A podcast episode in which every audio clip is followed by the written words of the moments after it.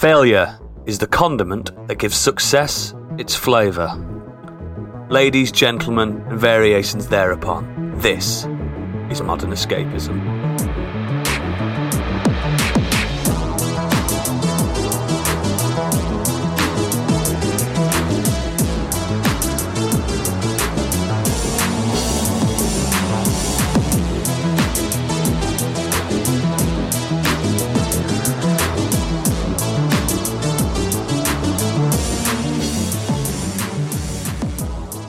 Hello and welcome to the show. My name is Oodles Carter of Mars, and today I am joined by Buckaroo Banzai himself. It's Gadget, Hello.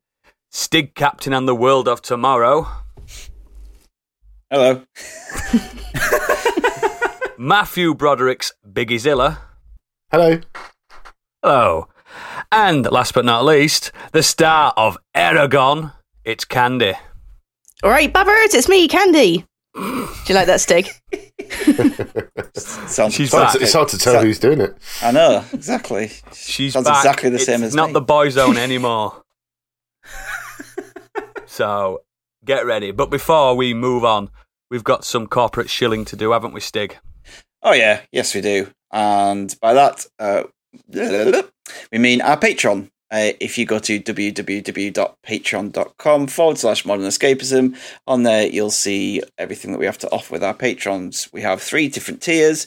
The first is £5 a month, Modern Escapees. You'll get an extended edition of this episode every week, as well as at least one monthly special and any other specials that we are doing. We also do a Dungeons and Dragons player co- podcast called Do Dragons Dream of Scorched Sheep.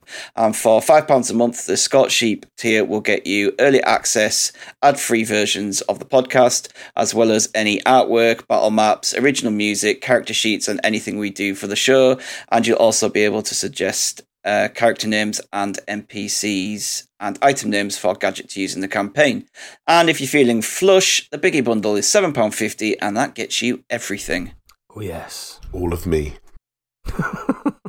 Thank you very much there, Stig. So, without further ado, let's just find out what we've all been doing this week. It's been a, a crazy old week. It has for me, but I don't know about for you guys. So, Gadget, what you been up to, pal? Uh, it's been quite a quiet week for me, actually. But, um, Okay. uh, I finished um, Shift, which is the f- uh, second book in the in the Silo Saga, so the follow up to Wool that I talked about a couple of weeks ago. Uh, that was tense, and that were cracking. I really liked it. It was brilliant. Uh, so I've started Dust, which is the finale of the trilogy. Um, and that one's kicked off like within the first five chapters. It's just all kicked off. It's great. Um, me and Pip have been re-watching The Office, the US version. Um, we were just bored and just randomly put it on somewhere in the middle of season five, and we're coming towards the middle of season seven at this point.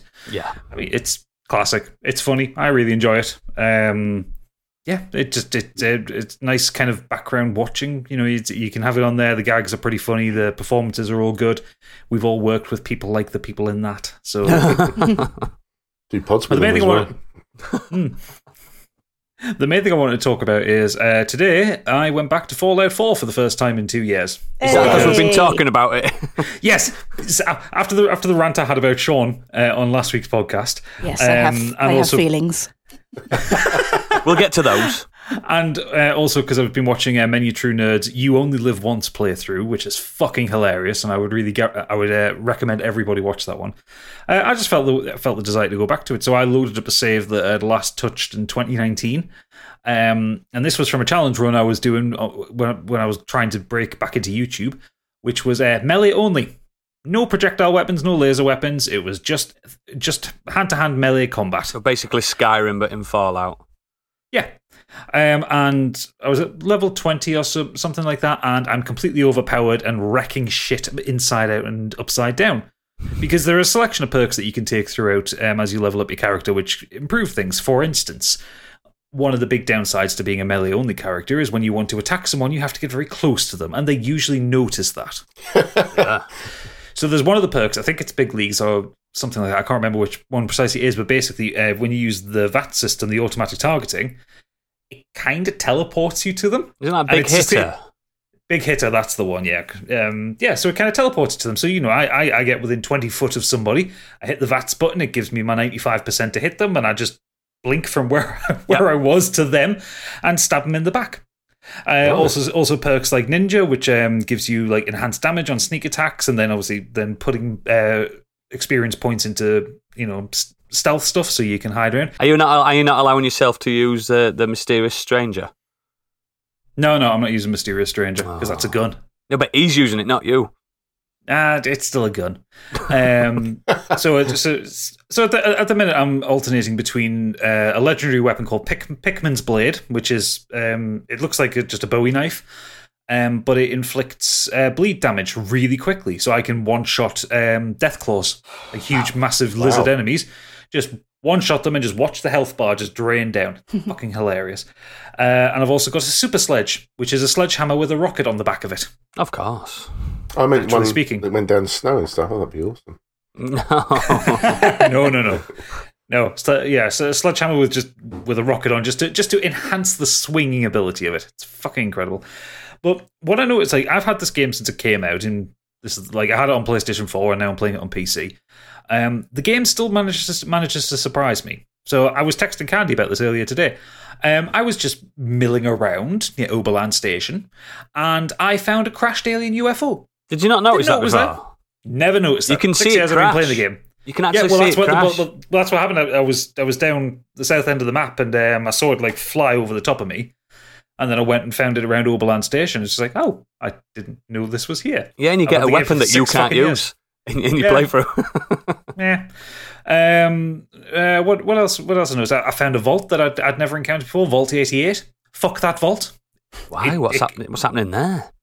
It's um. You, you go in and it's basically it's it's kind of halfway collapsed. There's a there's a there's a ghoul um running it. The the overseer has been turned into a ghoul. Oh, Um, but as you um, kind of explore she basically encourages you to like uh, clear out rubble and like explore the whole vault.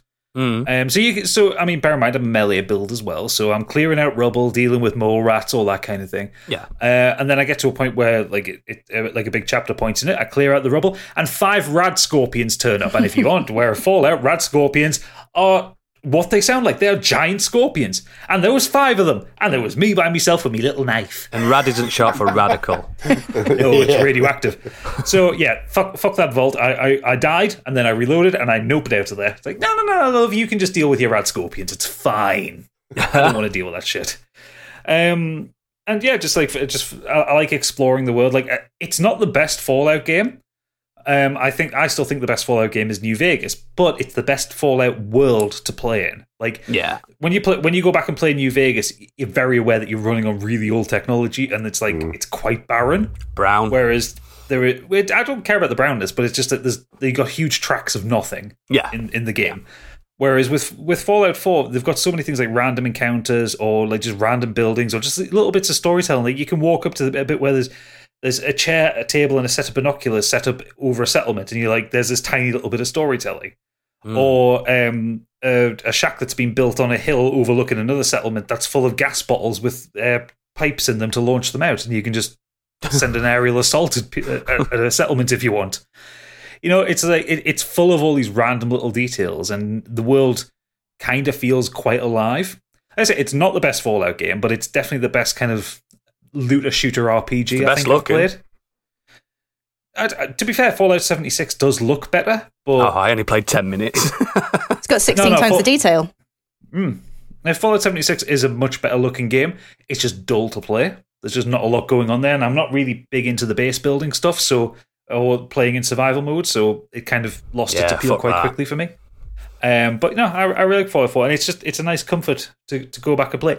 I may start a new a full new playthrough where I can use guns. That would be nice. I actually wouldn't mind you, maybe maybe some point in time, you streaming that for us, for our benefit. Like, Yeah. because you're quite a descriptive person when you're playing those kind of games, and you'll, you'll, you'll talk us all through it, and that. It'd be nice. yeah, I a Especially for people that 4 have never played it before.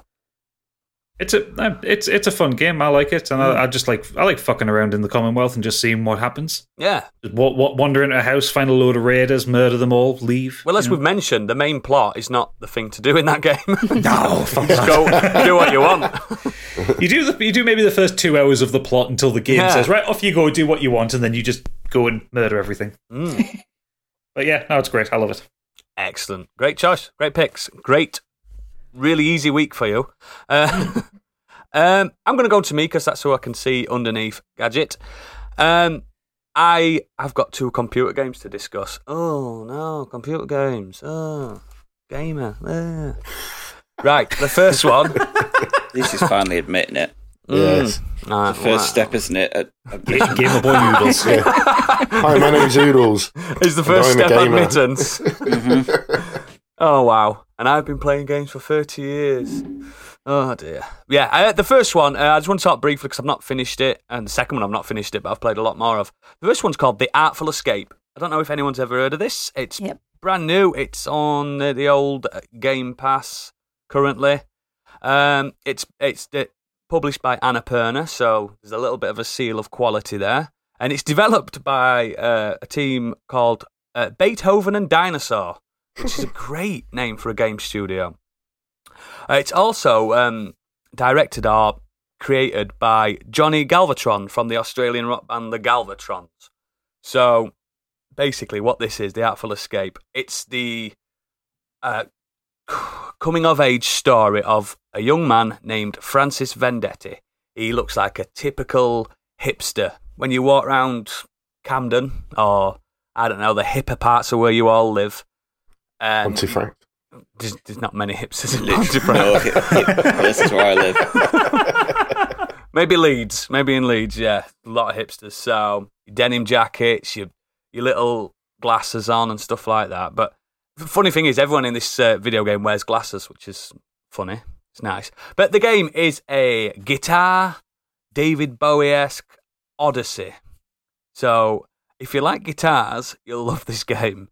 Basically, uh, Francis doesn't want to um, be in the same shadows of his um, Bob Dylan esque uncle that was world famous and uh, country country singer and folk folk music, not country music, folk music singer. And everyone's expecting his nephew to follow in his footsteps. But re- really, what he wants to do is play funky, shredding solos and Jimi Hendrix style stuff.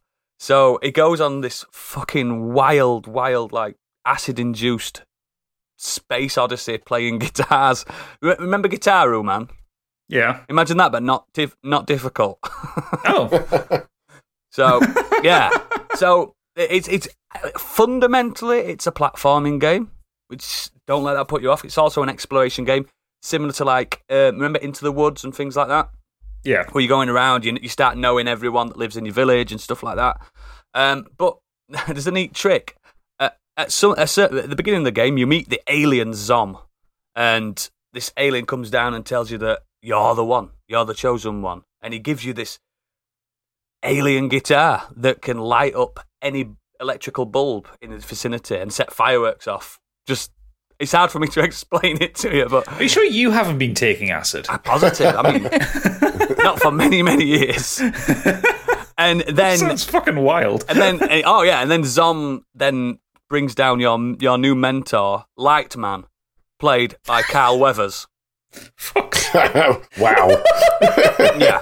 So he comes Not down see from, that coming. he comes down from space like Jimi Hendrix but Carl Weathers' voice. Um basically it's Wes Anderson meets just acid. so it's quite quaint. It's a nice story. The voice acting's all great. There's uh, Lena Headey that she's in it. Jason Schwartzman, Mark Strong, Michael Johnston. It's really strong cast, and it's just fucking fantastical. Like the the the, the platform bits are they're, they're quite similar to like early Rayman. Do you know? Where it's just basically you, ju- you jump you jump over gaps, but at any point you can start shredding the guitar. And rather than being bored of just going down these platforms, you can just be shredding while you're doing it, and and and the and the, the actual solos that you're making and the shredding goes with the music, whatever's playing in the background. It syncs perfectly. Oh, it's just nice. so it's so fucking good. And then you have boss battles, which are like guitar offs, and it's just oh my, it's so it's like it, it, it's cosmic. It's fucking like I said, bad acid trips, good acid trips, magic mushrooms. It's it's just fucking wild. You should play it. Um, I've not quite finished it yet, but there's some fucking shocking things that happen in it. It's incredible. So if you've got any interest in rock music, even even if you're into folk music, there's some of that in it, but that's mainly the butt of the jokes. Uh, it's just it's just really good, and it's on Game Pass. But the main thing I want to talk about is something a bit more weeby. Uh-oh. a big game launch this week. A big Oh, dear. game launch this week. It's called Tales of Arise. oh, it. This is a action Japanese role playing game, and Stig's already asleep.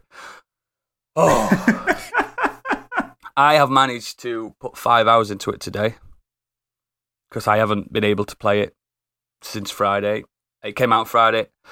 Um, it's really good so far. Uh, strong, strong um, start. It's the seventeenth entry to the franchise. So yeah, there's a lot of them, but similar to your games like Final Fantasy and stuff, they're not linked in any way, shape, or form. Didn't realise there was that many.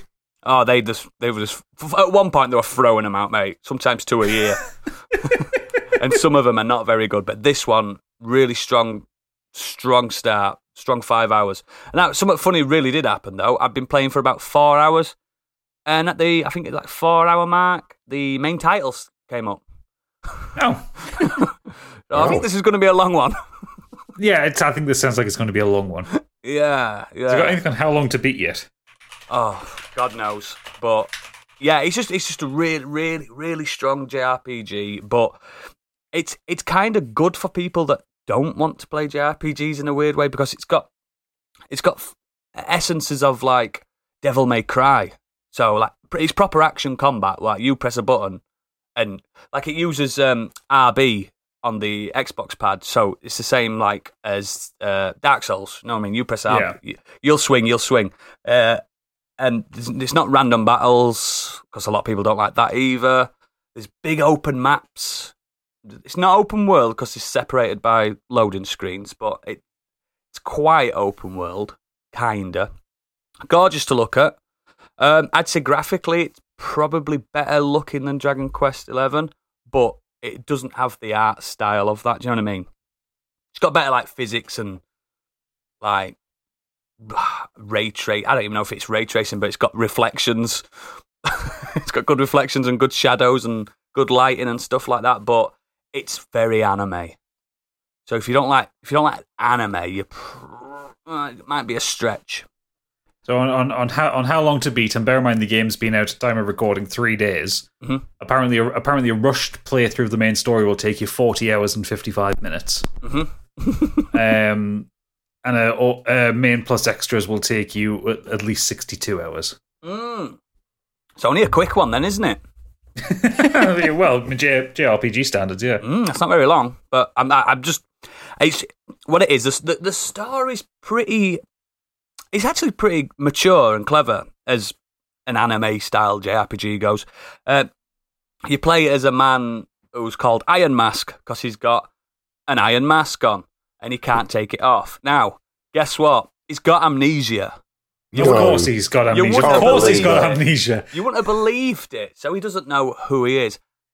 But he's also immune to pain. He can't feel pain. And It's going to make the battle system a bit annoying. Isn't oh, he can die. he, Oh, can, he can fucking die. Uh, but he, he can't feel pain. And he meets up with a, a girl, and she's quite the opposite. If you touch her, she causes tremendous pain and she could potentially kill you. Like Oh, Rogue from X Men, that kind of thing. Now, Iron Mask, he can touch her without feeling pain. So there's also there's going to be a romance blooming there, isn't there? The only person in the world that can touch her, and they go off on an adventure together. Um, I'm getting um, and I don't know if I'm I'm clinching at straws or anything like that, but I'm getting. This is going to sound wild, this because it's a proper fantasy RPG, but I'm getting Matrix vibes to this. Mm. I've got Really? yeah, I've got a feeling the, the the the world that I'm in is not quite what it seems. There's been hints to it. So, like every anime game ever. Yeah, I've got a feeling this is going to do the uh, the Kingdom Hearts thing of breaking away from the game and breaking the fourth wall. But yeah, so far it's it's it's the battle system, man. It's just incredible. If you've played the likes of Devil May Cry, Bayonetta, those type of games, it's it's a stripped, a more, streamlined version of that. But that's just how how it plays.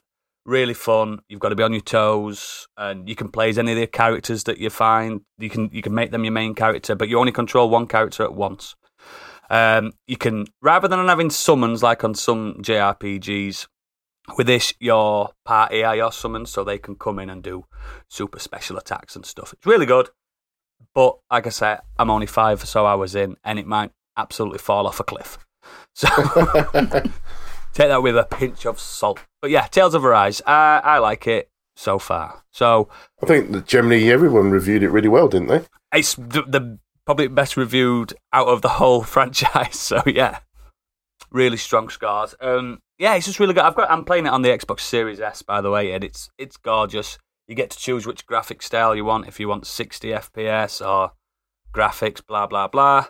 It's really good, really good. If you don't like turn-based strategy, like RPGs and stuff like that, you probably will like this. If you don't like anime, you definitely won't like this.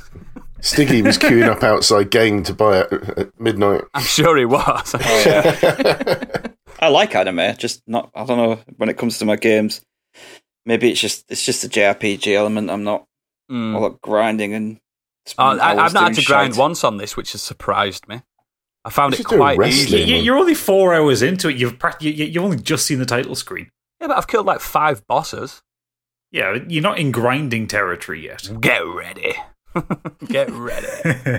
Yeah, it's really good. I, I I've I've seen it cheap as well. I've seen it some places thirty five quid. And I don't know about on PlayStation Five. Probably not on that. Triple it.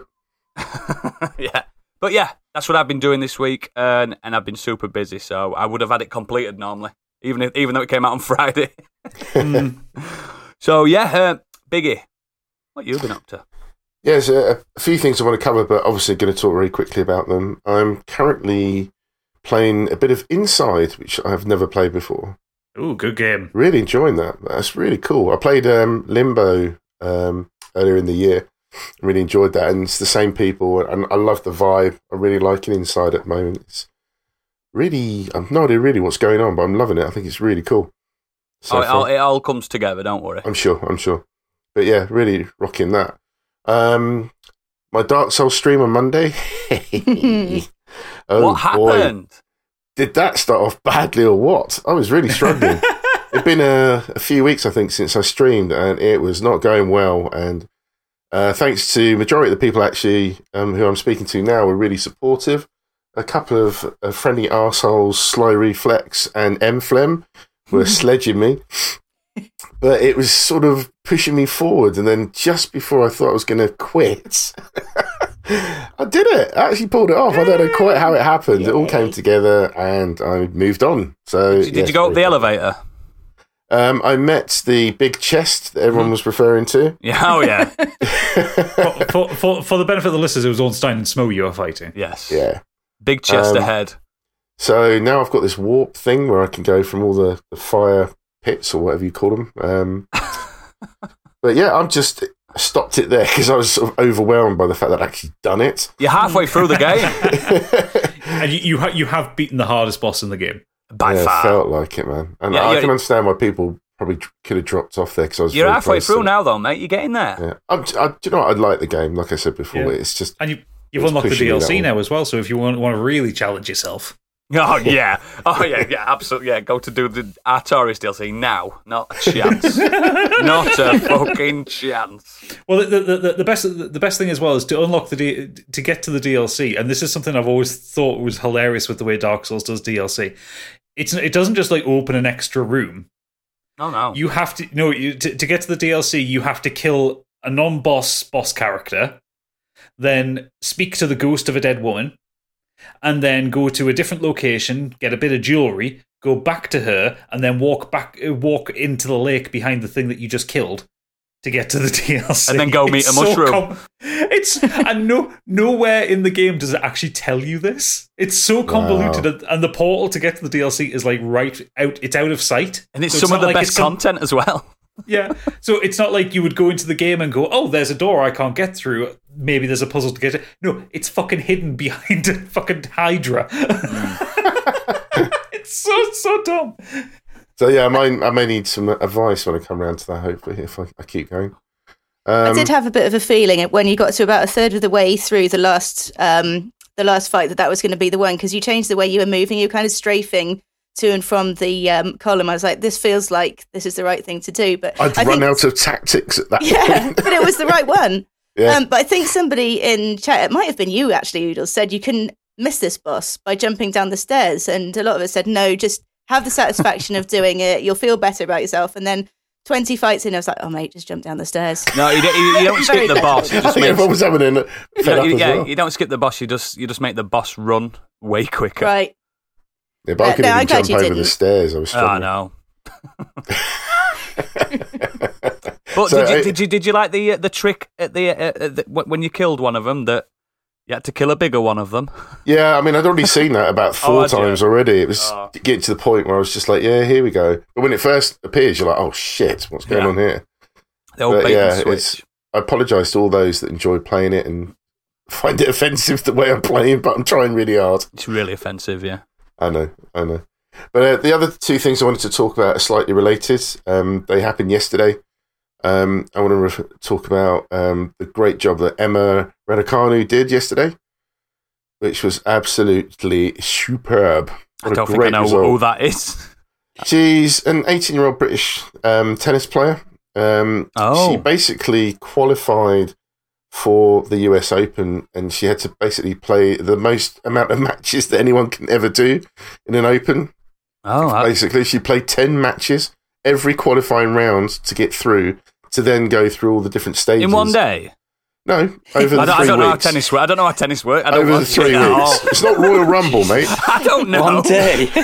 I've never watched tennis ever. But she's completely unseeded, and she also played somebody in the final who was also unseeded. Um, and it's never happened before. And she just was amazing. She never dropped a set in the entire three weeks. She basically took out her opponents with both sets. It was just lovely to watch. She was She was so good. 18. Huh? And she was 18. 18, Yep. yeah. Mega Her that. opponent had only just turned 19. That's mega. That's yeah, really was super. it was class. Great. The tennis was brilliant. It was really good. Really, I was very impressed with that. Um, but it happened on the 20th anniversary of 9 11. Yes. So I've been also watching because it just came around. I couldn't believe it was 20 years since 9 11. Wild, so isn't it?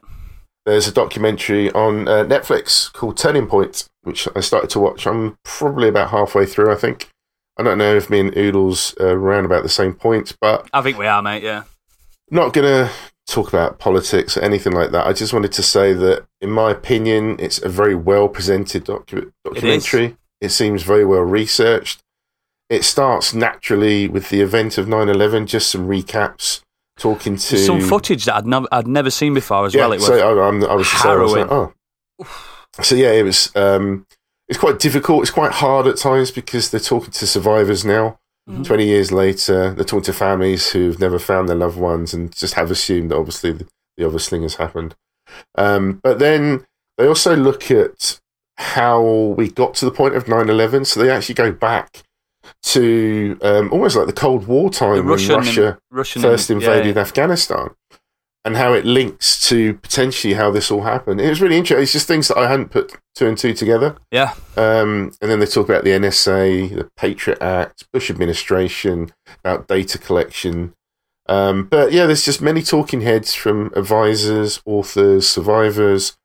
Um, just really interesting. There's it's a lot more not- politicians in it that I, than, than I'd realised and how Yes. open they are at talking about that stuff. Yeah, the, like, the, wow. it shows you footage. They're like the president's aides at the Yeah. time. Mm. and they've actually come out and started talking about what had happened. And I don't really think it's got an agenda. I think it's just No, it hasn't. No, there's, there's, it's there's not no taking agenda sides to it. or anything No. like that, which I like. I just think they're trying to present.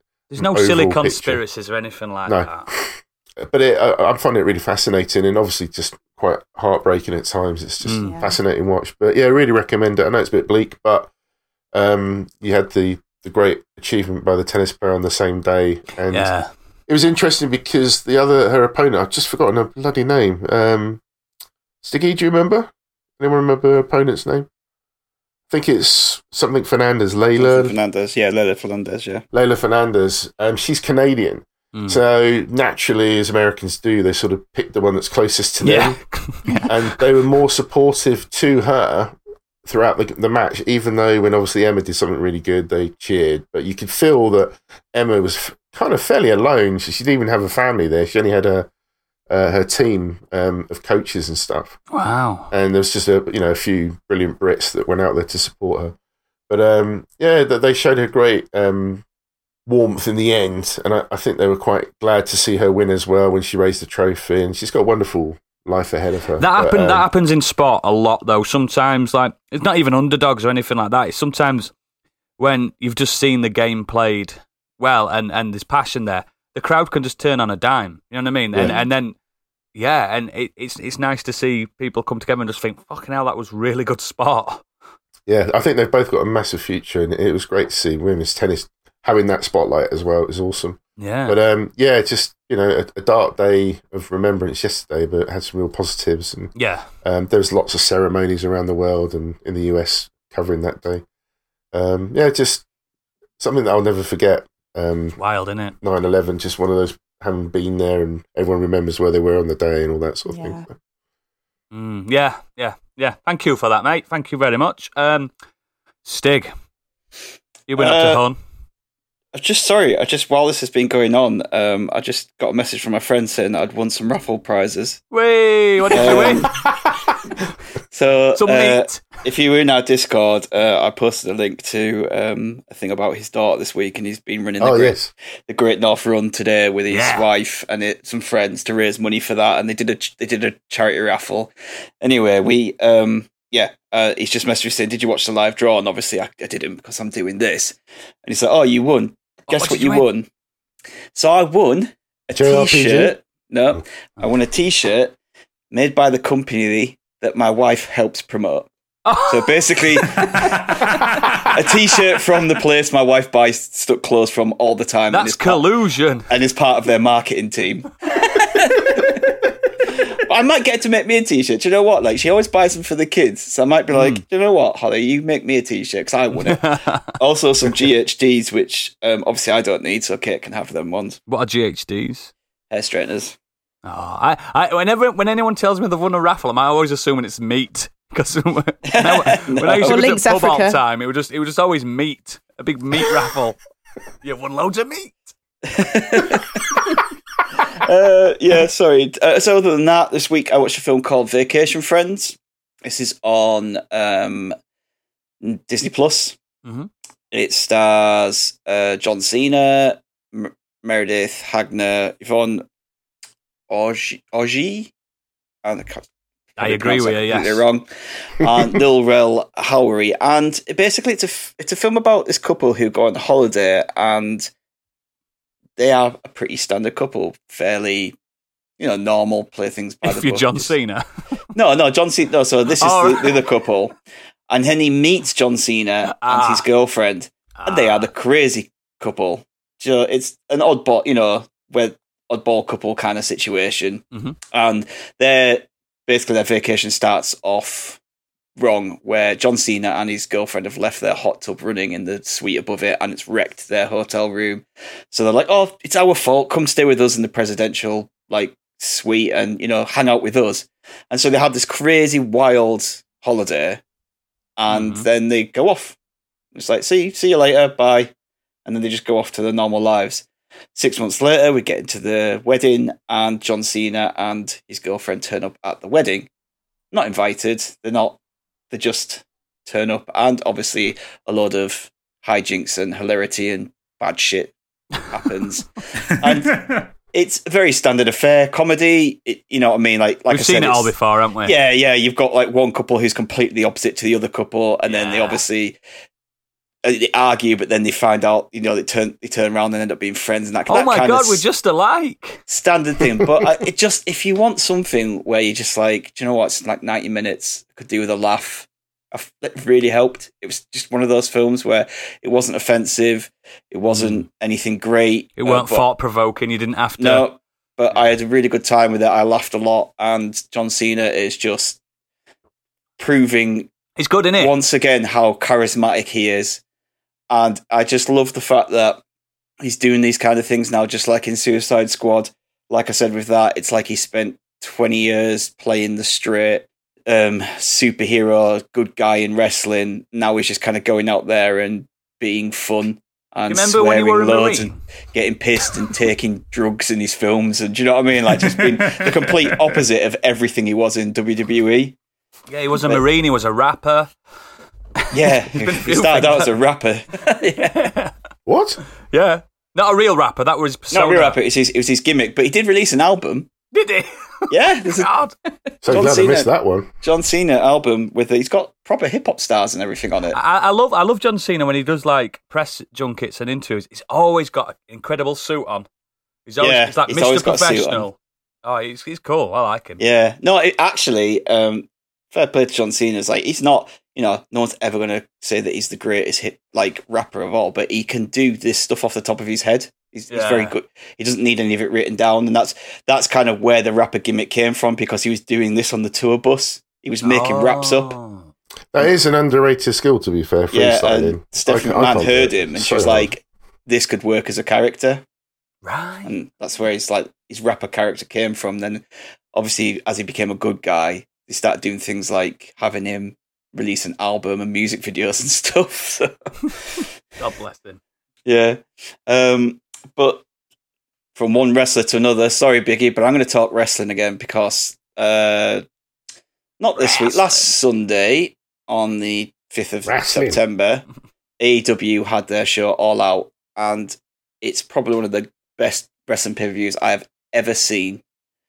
Um, it's was this was I talked about a few weeks ago about the big return of CM Punk. So this was his debut match in um, AEW after seven years out of wrestling. But everything, first from the top to the end, was just amazing. Every match, apart from one, was just perfect. The yeah, I, I can't really say anything more other than just like it's got me loving watching wrestling again. Like I, it's finally a company out there that's doing wrestling and the type of wrestling, the type of promos, the type of matches that I enjoy, and I and I look forward to to watching. Like I was absolutely pumped to watch this pay per view, and it did not let me down at all. So like the matches were great. The steel cage match, it was absolutely phenom- phenomenal. hmm Um, you probably haven't watched it, have you, Oodles? Yeah. Did you watch it? Yeah. Did you enjoy it? Um. Yeah. Yeah. I did. I. I. I it's. I'm not used to seeing them type of spectacles anymore. No, And and it was. It, I was like, "Buh." it's just fucking wild. I, I, just I bet if I was still really into wrestling, it'd have been it'd have been mind blowing. But for me, I was just like, oh shit, they're still doing stuff they did in '98. yeah, this is but incredible. just I think it's just better. Like, um, yeah, I do. I love the entrance with the rappers, the, the Yeah. Mexican rappers, like rapping the Lucha Brothers down to the ring. They had this 22 minute long cage match. This cage as well in AEW is fucking massive. I, I thought that I did. I didn't know if it were regulation. I was like, it's, it's really massive. tall, and one of them jumped off the top of it. yeah, Um, and they just broken in half. I, and it's very rare because I know, like you know, it's it's all made up. It's, you know what I mean? Like it's all predetermined. So it's very rare that I actually kind of Oh, Thank God you realise that. cheer for. It's sports um, entertainment. no, this is pro wrestling. Oh, WWE Sports Entertainment. I see. Got to get, I'm, I'm gotta get that right. gotta get confused. Sorry. Yeah. Um, but yeah, like it's very rare that I actually like kind of cheer or uh, and get involved with the result. Did but you fist Lucha- pump the air? Yeah, when the Lucha Brothers won, because I didn't expect it, and I was like, "Fuck it!" out, You know, it's about damn time that they won. These I like belts. them. I don't know who they are, Yeah. but I like them. The Lucha Brothers are incredible. Um, Rey Fénix is like one of the best wrestlers out there, and like definitely going to be a future world champ in that company. But yeah, they just and then his brother Penta just had like this moment with his family. His daughter's coming out, and he was, they're all like hugging him and stuff. It was just really great. It was a really good moment. They dress incredibly as well. Yeah, uh, I love. I actually love Penta's like get up with the. He's got so they all lu- the lucha masks, but then the lower half of him is all like painted up like a skull, Yeah. and he wears these like bright white um, contact lenses as well. So his his look is like really great. But yeah, they had they had that, and they had so they obviously had CM Punk's return, and he he was fighting a guy called Dar, uh, Darby Allin, who's this really young up and comer, but like he's already fantastic. And they did these spots calling back to when Bret Hart faced One Two Three Kid back in like 1993. God, I remember Like the- that. It's like the exact. So that that match kind of Bret Hart was a obviously a top guy. One Two Three Kid was just like his like first match on Raw, Mhm. and they just put on this incredible match when Bret Hart like made him look a million bucks, and they kind of did the same thing here. Like literally did like callback spots that were exactly the same. So it's like if you've seen that old match, it was really nice to pick up on those things. And then they had by the end of the night, we just they had the main fight at the end. Kenny Omega won, and then outcomes. I mean, this is going to be absolutely nothing. It's like Biggie sat here going, "Who? I don't know these names at all." But if you watch this stuff, I know a few of our listeners do. But so like at the end of the night, they're all like giving it. He's all giving it on the mic, giving it the big one. I'm the you know the best. Blah blah blah. Out comes Adam Cole, who's just left the WWE. Crowd goes absolutely fucking ape shit. Comes down, and they think, oh, he's going to challenge Kenny Omega. No, he turns around, super kicks the good guy, and he's actually Oh. with Kenny Omega. He's healed. Yeah, so he's already like turned bad guy, and I was like, Ooh. oh no, like that. So then he's just, and Kenny Omega's just about to say his catchphrase of "Good night," um, oh, it's got it, "Good night and goodbye" or something like that. And uh, all of a sudden, Ride of the Valkyrie plays, and here comes Daniel Bryan. Actually, Bryan Danielson now. Daniel Bryan's his WWE name. Who's a Just huge. changed it around. Yeah, that's all they did in, in WWE. They just cha- they literally changed his name the other way around. I love So, it. like you, usually they kind of make up a name, but for that they just switched his names. So It's yeah, he comes out. D- Who says the WWE is creatively bankrupt? Yeah, but he is like one of the best wrestlers in the world. He's just the last ten years in. He had to stop for a bit due to some injuries, but he's he left WWE this year. His contract ran out, and he came out, and they it was just the the crowd were insane. Like it just left everyone on such a good you know ha- such a good high. Like, so you got this CM Punk return, you got Adam Cole coming in, you got uh, Daniel Bryan, and you also got Ruby Soho appearing in the women's battle royal and winning that. Like this is another WWE star. Like a lot of these ones that they've just like let go and they're not using properly. So now like AEW have taken some of them on, like the really good ones, and using them and making them look like stars. Mm. And you got uh, uh, Minoru Suzuki making a return. This guy's like a 50 odd year old veteran of Japanese wrestling, absolute madman. And he made his like debut and just had this little thing with Jon Moxley. It was just, it was so good. And honestly, I felt so on such a high after it and so pumped. And Is it like what got you into it in first place? Those that that just elation or all everything just coming together, and it's just been a, Oh, an yeah, amazing like- pay per view. Now, but yeah, and like now it's just like Yeah. the, the, the WWE stuff is just it's just not fun. It's just boring. It's as like I said before, it's it's a variety show. There's too much of it centered around doing stuff with kids or oh look, like WWE currently have Logan Paul on it. Do you know what I mean? Shit keep like that. That's a the- to turn it off. I keep hearing about this. Do You know what I Logan mean? Like bringing person. YouTube stars and stuff like that onto the show, and like no one gives Well, a like fuck about boxes or that. something now. Don't they all Like- box and stuff now? These well, the kids Yeah. do, YouTubers. don't they? Oh, Yeah, I just can't I be don't arsed with stuff like that. And like, but this has just got me loving wrestling again. Like, pro- and, uh, and it's not just me. See, so many people say that. Like, the AW is such a good job with it, and such a good job at like showcasing their stars and making you want to watch the product. So, yeah, I absolutely loved it. It's easily one of the best pay per views I've seen in a very, very long time. That's awesome. So, looking Well forward worth to it. watching more. Excellent, excellent. Right, Candy, you've got 15 minutes now to basically tell us what you've been doing this week. But first, you weren't here last week. Do you have anything to I discuss about that? I would like to say that uh, actually, I think that the best hope for the uh, the wasteland was the institute. no, Yeah. that's synth talk. That is. No, absolutely not. They, they were the only hope. They might have been a little bit underhanded, maybe. The, I joined with the, things, institute. They I were just can't stealing stand the- people. Oh, that's all right. It's for the great. It's for the greater good. Great or good? Great, good. Shut it. No, I just can't stand the Brotherhood. I think they're completely dogmatic. The railroad, absolutely bonkers. it's it's the institute for me, baby. I went with Shaun. He was right.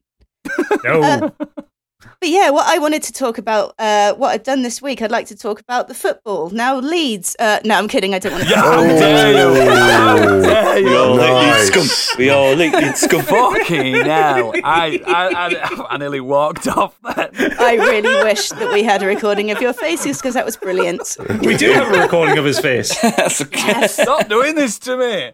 I haven't got my Second season on. syndrome, baby. So yeah, as you know, I wasn't here last week, and the reason was I took a little holiday to London for the weekend. Um, now the reason for me going to London was for this War of the World, Matt Landon, this War of the Worlds immersive experience thing.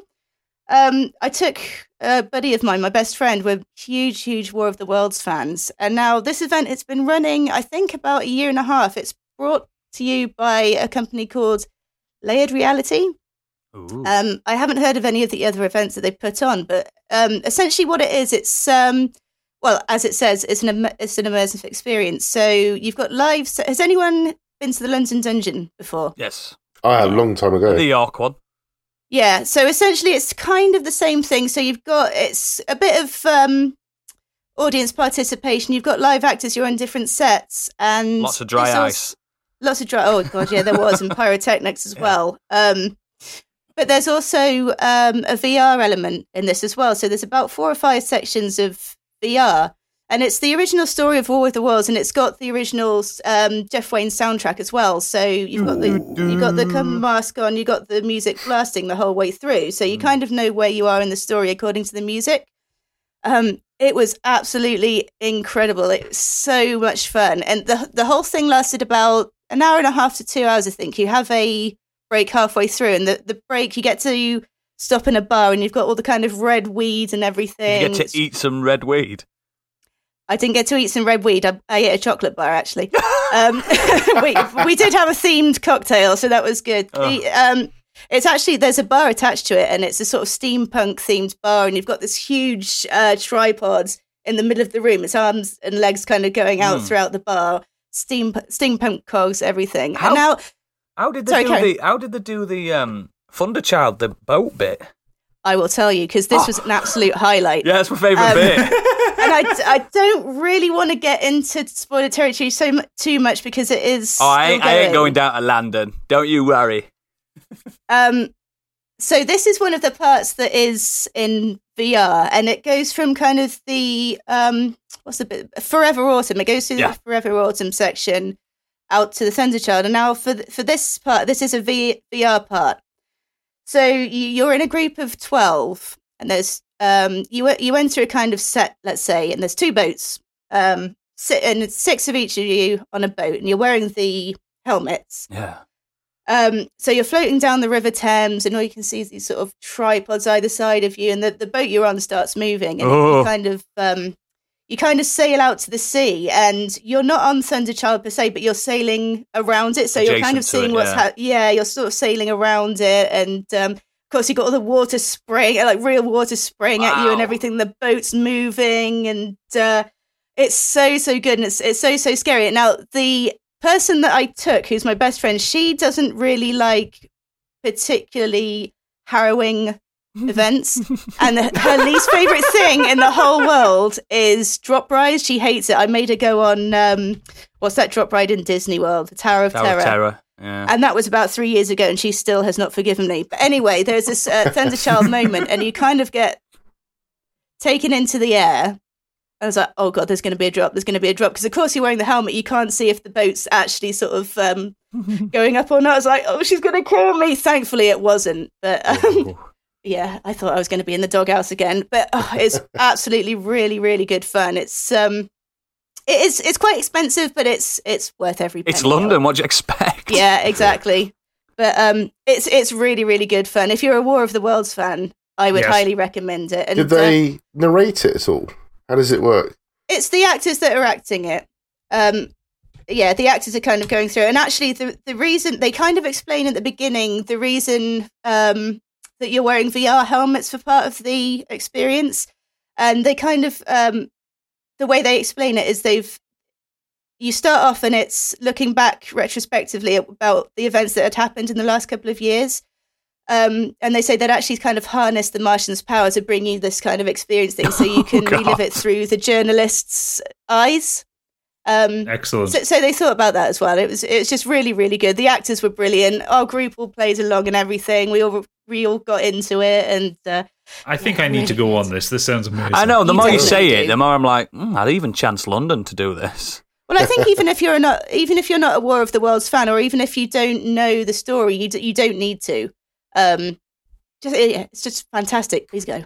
Speaking of which, Mhm. do you know the story of? Is it Orson Welles did the original? Is it Orson Welles? He, that he did the radio broadcast. Yeah. And did you know that caused panic when he first? No, that, Yep. That's Yeah. a myth, apparently. I mean, uh, they- Oh, are you sure? I yeah. heard that was true. Look, look it up. Apparently, that that's like an urban legend that people were panicking and running around the streets. But apparently, that were really small scale, like maybe one town.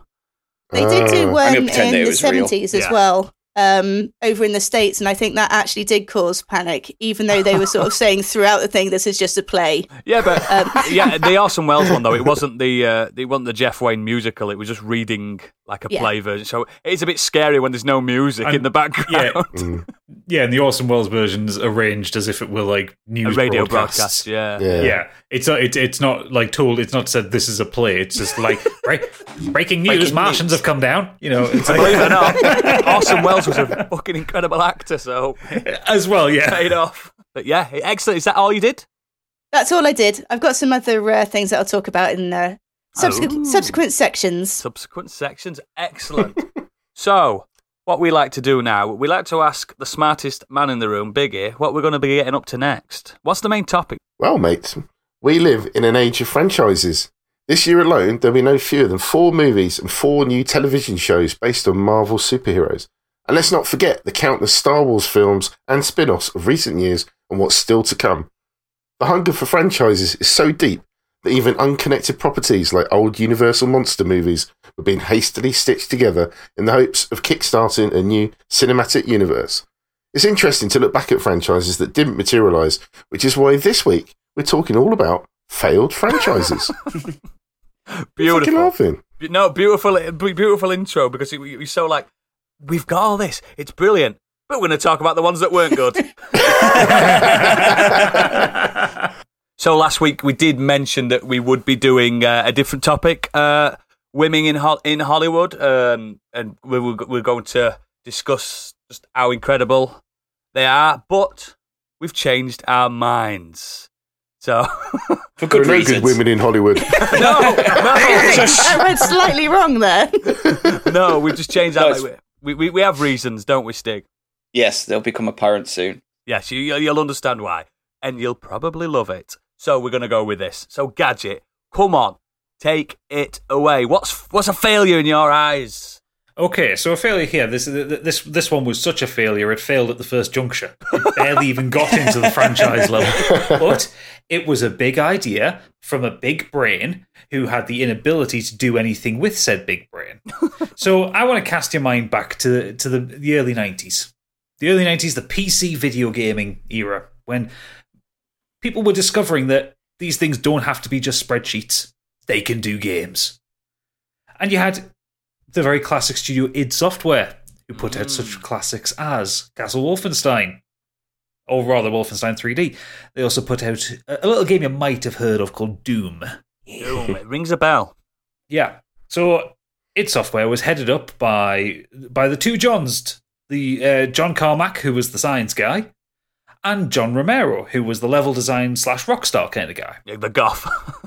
Yeah. and as Doom became popular and Quake became popular, it kind of went a little bit to John Romero's head. it did. It fucking did.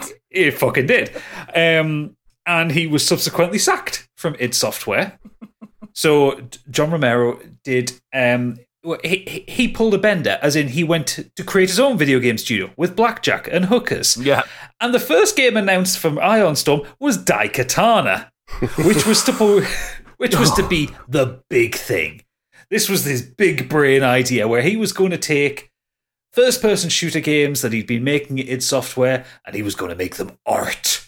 He was going to make them the greatest expression of human intelligence ever created. um, I didn't realise he got sacked from. Uh, Oh yeah. Oh yeah, yeah, yeah. He he, he, he got sacked because he spent more time playing death matches in the office than he Yeah. did making games. Wasting company time was the main reason, wasn't it?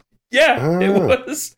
Um, and he also he's not made a penny from anything id Software have done since because um, Yeah. they, they had they, they had an agreement between all all the, the heads and the founders that if you left the company you didn't get anything. Yeah. No severance, no no. So like Oh, Doom the has good old continued days. to make money. yeah, Doom has continued to make money over the years. He does, he hasn't seen a penny of it.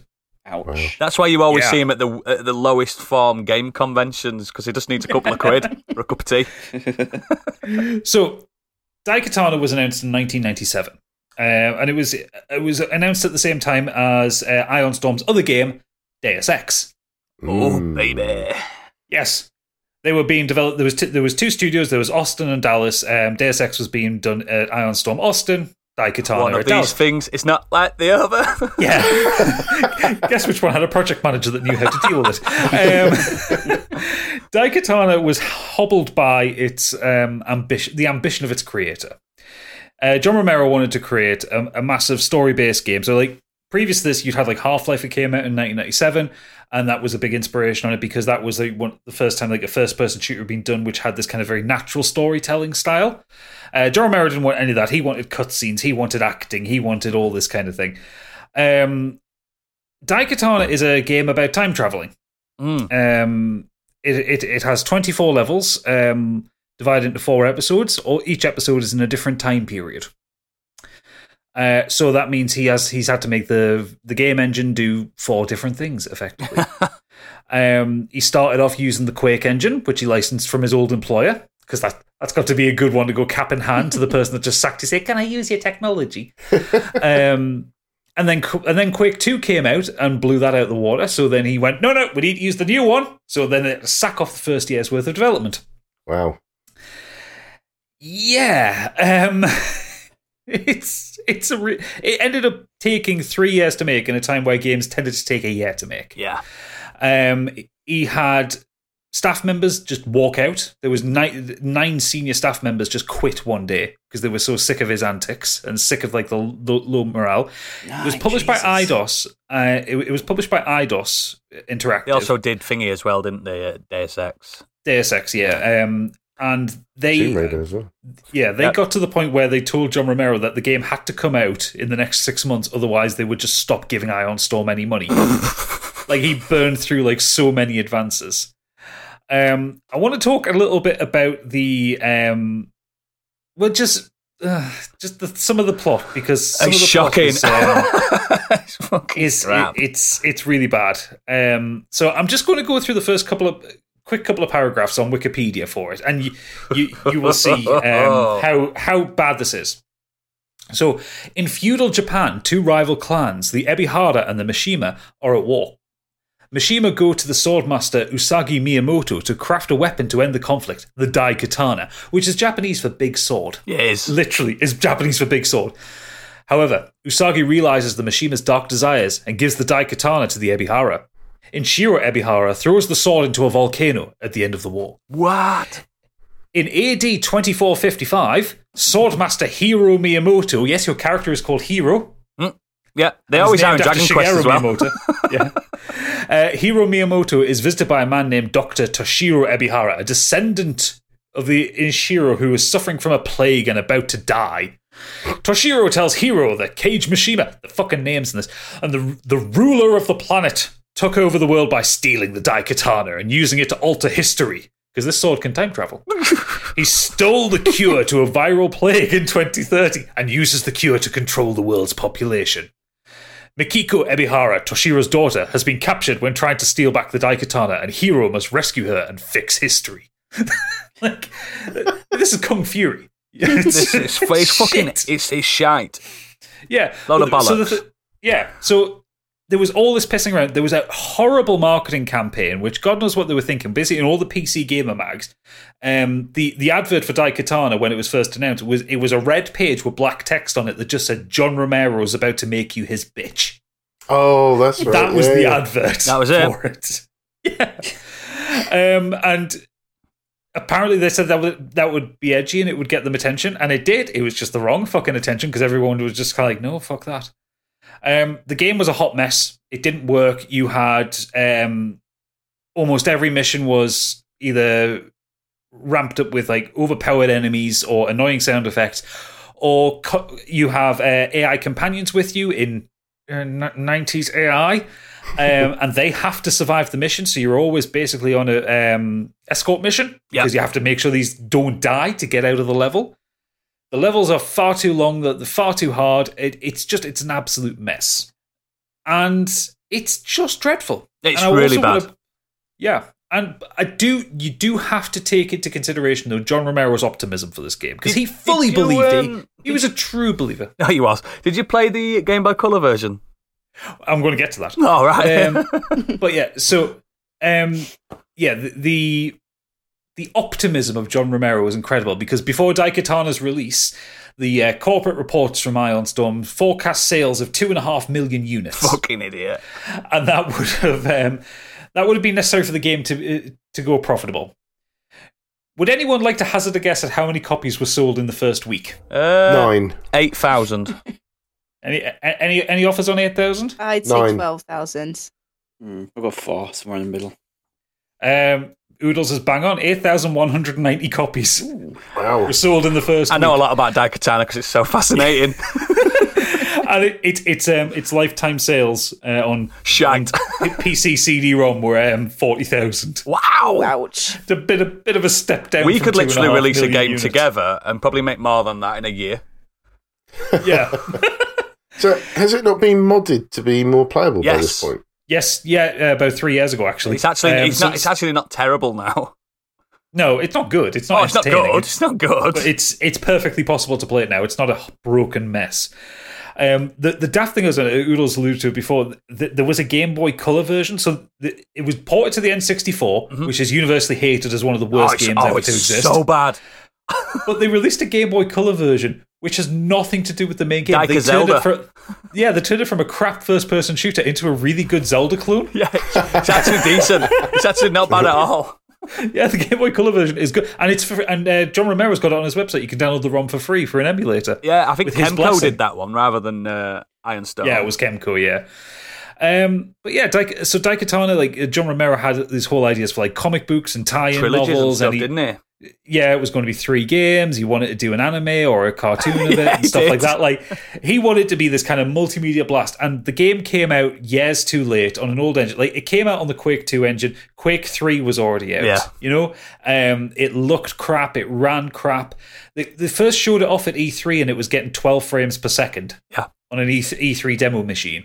Like it was just an absolute shit show, and it it basically it almost ended Ion Storm. Ion Storm got bought out by Eidos um, on the express instruction that John Romero had to quit. Yeah. Like they did not want him anywhere near that company. No. And Ion Storm was shut down um, after Deus Ex Invisible War came out, which was also shite. Yes, it was. Um, but yeah, Daikatana. It's it's well worth looking at, and like people like Civvie Eleven have done videos on it. Like um, loads of loads of like video essays are out there on it. It's it's worth looking up because if you look at the actual gameplay of the game, it's dreadful. It sounds awful. It look it's so fucking brown. That's just it's- crap. Yeah, and um, but yeah, it was hyped up for like three years. It's it was the Chinese democracy of games. It's, it's going to come out. It's going to come out. It's going to come out. But Yeah. it, it did. And like Chinese democracy, it was shite when it did. Yeah, yeah, uh, Daikatana, absolutely. I, I remember when um, I, I remember seeing like uh, I, I saw John Romero at a game convention, and um, yeah, I, I think he's still proud of it, isn't he? I, I mean, uh, he, he got it released. I guess that means something. But he's, a, he's a fascinating individual, but he's a rot. He's a rotter. He's a bloody rotter. What does he do now? Is he still? he just writes he's, books. still, he's no, no. He's, he's, he's still in games. Um, Romero Studios put out um, Empire of Sin last year. he did a Ghost did Recon. they? he did Ghost Recon uh, phone game as well, apparently. Yeah, he did, he, he did phone games for about fifteen years um, after Ion. Storm apparently, was that Ghost down. Recon phone game's one of the best phone games that you could have got at the time. Pretty decent. I'm pretty, I'm pretty sure he, he worked for Gameloft when they did the Yeah. um, the Rainbow Six phone game, which Yeah. was really good as well. Yeah. I think he's just better at handheld, isn't he? And he doesn't realise. Yeah, he, he he released a, a WAD pack for um for Doom recently as well. Um, Yeah. it was called Sigil, and it was actually absolutely banging. Well, let's not Like forget, really- Fi- Final Doom's incredible. Yeah, well, yeah. I mean, the, the the best work John Romero's ever done like was the level design on the original Doom. Like Yeah. he, he's responsible for the best levels in that game. Yeah, you, you, you, there, is- there is some genius hidden there, isn't there? Yeah, just under under the piles of ego. Absolutely. Excellent. The man's mad. John Romero, friend of the show. right then, we'll move on to my my pick, and this one stings. It hurts, big style. So I'm going to read some names out, and some people will know these names. I want to talk about Reed Richards, Ben Grimm, Susan Storm, Johnny Storm, and Victor Von Doom.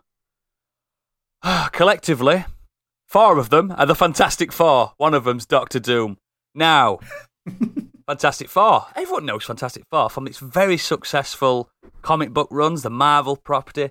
Yeah. Huge, massive, incredible, some incredible stories, pivotal to the Marvel. The Ultimates is really good. Yeah, oh yeah, pivotal, pivotal to the Marvel mythos completely. Aren't Without they like one of the originals before Spider Man, Oh, before X yeah, Men? Like, yeah. yeah. it, it pivotal to Infinity Wars, uh, Secret Wars, all, all they, they they're a pivotal. Uh, I keep saying pivotal, pivotal. they are a pivotal anchor to the whole mythos. Uh, now, Hollywood. yeah, Hol- Hol- Hollywood. Hollywood. Slight, slight problems with um, Fantastic Four.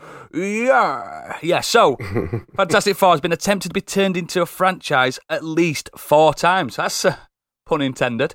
Um, starting in 1994, there's going to be a lot of fours being said with the Fantastic Four, which is pure shite and stars nobody of note and has a 3.8 on IMDb. Um, It's the one with a really looking, like weird looking thing. Yeah, like, they it looks the like he's thing had his like face it's- bashed in. Yeah, he looks like he's, he's made out of like clay Yeah. rather than like bricks. It looks like he's made out of like, like yeah, rubber. then Like a used condom. Basically, yeah. But but then in 2005, a young Oodles was like, "Oh, this could be it. This could be it." Because just, I mean, just to let you all know, I adore Fantastic Four as a, as a- as a comic book entity. So, so, sorry to, was there a Fantastic Four cartoon? I, I really Yeah, feel like there was a there was, cartoon at some yeah. point. Fantastic Four.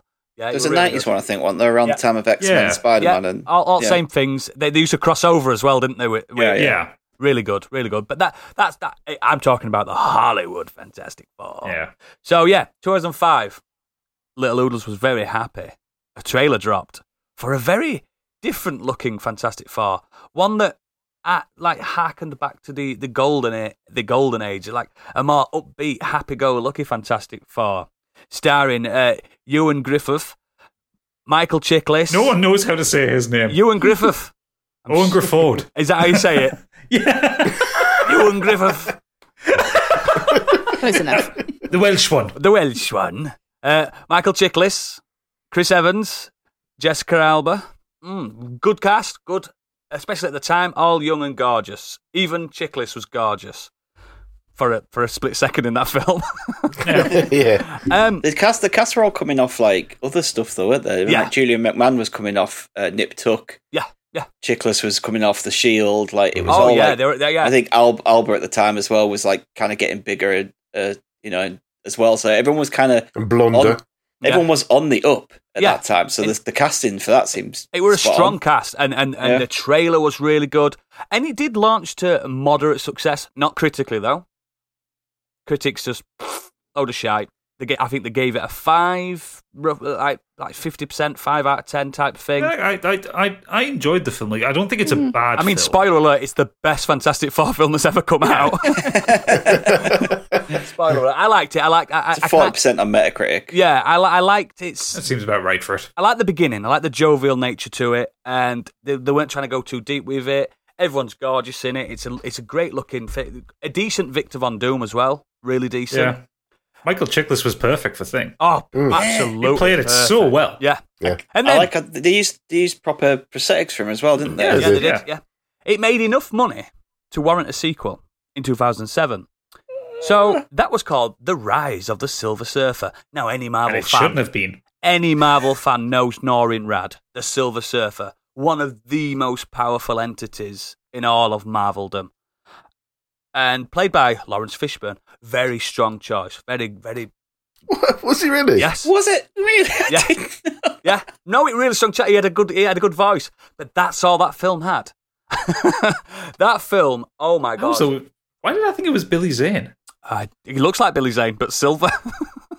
It does look a bit like. It does look a bit like Billy Zane. it was. It was played by the guy that plays the alien in uh, Star Trek Discovery. What's his name? Doug Jones. Doug Jones. Yeah, he was played by him, but voiced by Fishburne. So yeah, um, this took a darker edge to it. Um, spoiler alert: Galactus is coming. By, by the way, he was just like an angry cloud, which for some reason they loved to do angry clouds back then. Um, Well, I mean, I, I mean, the, I mean, the start of the first one had an angry cloud as well. yes, that's true. How they got their powers. Yeah, it's it's just oh, It's before Sky Beams came along. absolutely. It just it just really it just misfired. Like um, Reed and Sue were arguing and stuff. I'm like, you would not argue if Jessica Alba were your wife, or if if if he was your husband. I'm not going to say his name again, but he's gorgeous as well. Do you know what I mean? It's just gorgeous people arguing. Especially with what he can do with his limbs. Exactly. exactly. and, and, and then they introduced uh, Norrin Radd, Silver Surfer, and he was, he, oh God, it was like Nietzsche. It was so existential. He got, oh, come on, I enjoyed the fun of the first one. And that was even worse. That was like four, f- four out of five. That were really Yeah, I shy. didn't, I didn't enjoy Silver Surfer? it couldn't get worse, could it, guys? Not at all. Oh, yes, it No one fucking thought it could. So, I just I just lost it because then the MCU started coming in. I thought we'll get Fantastic Four eventually. Spoiler alert: we haven't, not in the MCU yet. It's coming. It's coming. So something terrible happened to the Fantastic Four movie franchise, namely Christopher Nolan. Why? I hear you ask. Because he brought out moody superheroes. Now I adore the Batman trilogy that he did, but a, ge- a young gentleman named Josh Trank cited it as his main inspiration. what could we do with the Fantastic Four? Hmm. Let's make this beautiful, colourful oddball family and turn the Fantastic Four into moody teen dramas. Starring a great cast as well Miles Teller, Kate Mara, Michael B. Jordan, Jamie Bell, and Toby Kebbell. That's, that's a strong cast. It's a very strong young cast. Now, that is one of the worst superhero films that's ever, ever come out. Hang on. Who did Jamie Bell play? The, ben Grimm, Ben Grimm. the thing. yeah. Yep. Yep, the five foot two Jamie Bell played the thing. Billy Elliot Does, himself. does, does turn into a um, Yeah, big CGI monster. thing, Yeah, though. yeah. Yeah. Yeah, but It's a really so strong weird. cast, and it's a really shit film. Has anyone It's, seen and it? it's, it's, No, I it's not. It's not one of the worst superhero films. It's one of the worst films. Yeah. Period. Yeah. It's dreadful. Josh Like, I- Trank, he came I, out- I've seen the first half of it. Oh, you, that's, just- you don't even need to see that. Josh Trank literally walked out of the film and told people not to go and watch it. He was the director. He Hasn't he done that whole thing of like, this isn't my movie, the studio chopped it Yeah. up kind of Yeah. deal as well? So that seems to be the Um, go to these days They when just a tried to make shit. it so dark. It, it, it makes Zack Snyder look colourful. Wow. It's, it is, it is, oh, I, I, like I said, imagine something you love dearly and then someone just turning around and just butchering it. And it's not like, oh, you've ruined my childhood. No, you- you've just wasted my time and my money and these characters that I've grown up with that I adore. Fucking, oh, they had a, oh. it's the, it's the rapport between the characters in the comic book. So, do we, Like do we all Johnny Storm and, Yeah. and Grimm are always at each other having a laugh? at each other, but funny. That Yeah. that, you know, it's the quips Absolutely. That's what it's about. Do you It's know how the um, the Fantastic Four got the powers in the comics? We all know they went into space, cosmic cloud, blah blah blah. In this film, they went to another dimension, and they just came back and oh no, we've got powers. oh no, we're leave, we're, we're going to leave Victor Von Doom in that other dimension. Oh no, that can't be bad. Oh, it's just fucking shite. And the whole the whole plot is how the Fantastic Four hate each other. You know, Oh, the, the colourful oddball family. So they're fighting. Yeah. They're fighting each other all the way through it. Is that until they have to come together to defeat a bigger At the very end. purpose? Yeah, at the very end. Yeah, yeah. Fuck me. So, So I don't have a confession to make here. Right I uh-oh. I actually watched this last week, and I can't even remember what happened it's, even now. it's so bad. and now the reason the reason I watched it was this was when I was in London. I was sharing my hotel room, and the alternative was this Love Island special thing. So I was like, watched I have to, I have to pretend I'm enjoying this Fantastic Four film. So I sat there watching it, just holding my eyes open, trying not to cry. It's like it could be worse. It could be. I wish I watched Love, Love Island. Yeah, you should have done. You should have done. Wow. There's actual real drama in Love Island. This is just, it's just everything about it. He, he does Dutch angles for no reason. It's it was fucking. Oh, So I, I looked up Josh Trank to see what else he's done. He's only directed five films, and he's clearly got this job based on Chronicle. yeah, yeah. It sounds Oh, like I Chronicle like was he that. shite as well. I'd like I liked Chronicle. I I, hate, I hated Chronicle. I, I thought Chronicle was I, decent. I but was like, fair he- to middling on Chronicle. he's very that's got loads of darker tones and dark side to it. So he's tried to basically take that and put it into the Fantastic Four. You don't he? do that with the Fantastic Four. They are they're, they're on like a scale of Ant Man. You know what I mean? Comedy. They're, they're, Yeah. they're- they're- Yeah, you- like totally agree. even like Doctor Strange is too too dark for Fantastic Four. But the, the, that is for the credit for the first um, Fantastic Four film, the 2005 one. The second, Did you mean? manage to have that. well, technically second, yeah, but you know what I mean. They had that banter, you know. Yes. You, you, had, you had you had the arguments between Johnny Storm and the thing, Yeah. and you had uh, you, you had the kind of the playful kind of flirtation. It's just between, shit everywhere um, else. Yeah, it's it's. The plot's I crap. think it's not. Yeah, not a awful film. no, that could it's have not. been much It's better than Green but Lantern. Everything's better than Green Lantern. there's No, another film, no, isn't no, not everything's better than Green Lantern. like than that a Green little bit. Lantern. Green Lantern is better than Fantastic Four from 2015. Yeah, That's not, I that's not a ringing endorsement of Green Lantern, still though. So I always thought that um, Alba was really miscast as Storm. really, Yeah, it just. I'd I'm so her used anything. to how she normally. Looked. It was the hair thing. I just couldn't get removed from the fact Fake- that she's not fake a natural blonde. blonde, Mm. whereas Sue Storm generally is in the comics. It's just one of those image things that I just Uh, couldn't at shake. least they didn't do like what they did in the new latest one with uh, Mara when they went back for reshoots, because they didn't have much time. They just put in a really shit, Shit wig. wig. It's like really Real noticeable as well. So her hair just changes constantly throughout the film when Yeah. they've done reshoots. there's an there's an awful and and I I, I kind of get what he's doing because it's a bit more modern, but there was an awful like undertone, like because obviously Michael B. Jordan and Kate Mara, black man, white woman, and there was this like undertone of oh, I'm not really a real brother, but I love you like a brother. Do you know what I mean? It's yeah. it was just trying to like shoehorn this like race thing to it, and then Ben Grimm becoming this other thing, the thing. Oh, now I'm the different race type. Oh God, fucking! It's horrible. yeah, It's just yeah. It, it, it, it seemed it seemed like it was pointlessly trying to yeah. to put like a an inclusivity message on there when it really Yeah. didn't need it. It's a Fantastic the oddballs anyway. You didn't need this. Oh, and they were fighting each other. It's like, you know, Batman versus Superman. Ugh, Yeah. All that thing. Like, yeah, we get that because that's a thing that happened in the comics. Fantastic Four don't fight each other, they're a family. Ah! but yeah, he's so shy. I mean, the whole films together, we, they have an average score of under 4.9 on IMDb. That's all of them Wow. put together. Uh, these failed attempts at a franchise really cuts deep for me, like I said, because Fantastic Four, some of just, just my favourites of all time. And I hope, I mean, Stig, Stig says we're getting it, and I trust his judgment. I hope we're going to get some MCU Fantastic Four It's already, it's already um, announced. Mm, good. Just no date given to it yet. Because it's. and, and, and at the very least, it's got a very low bar to cross to be better than the previous Fantastic Four just, attempts. It just needs to be. It just needs to be fun. They need to be. I, I mean, they are an, an overpowered group. To be fair, when they work together, but that was always the fun of the comics. They were sometimes at each other's throat like a family. It was. It's Yeah. so good.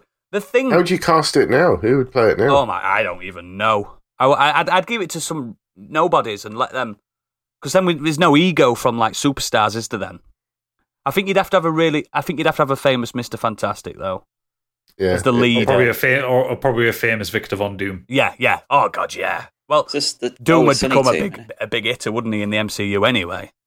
That- Why? It's got to be. But yeah, I just, I just, I really hope and pray. I like, I, I mean, like, like, like you mentioned earlier, there, there's been some good TV shows. There's been some good straight to DVD cartoon movies. There's been some good Fantastic Four games. Well, well, good's not a strong word, but all right.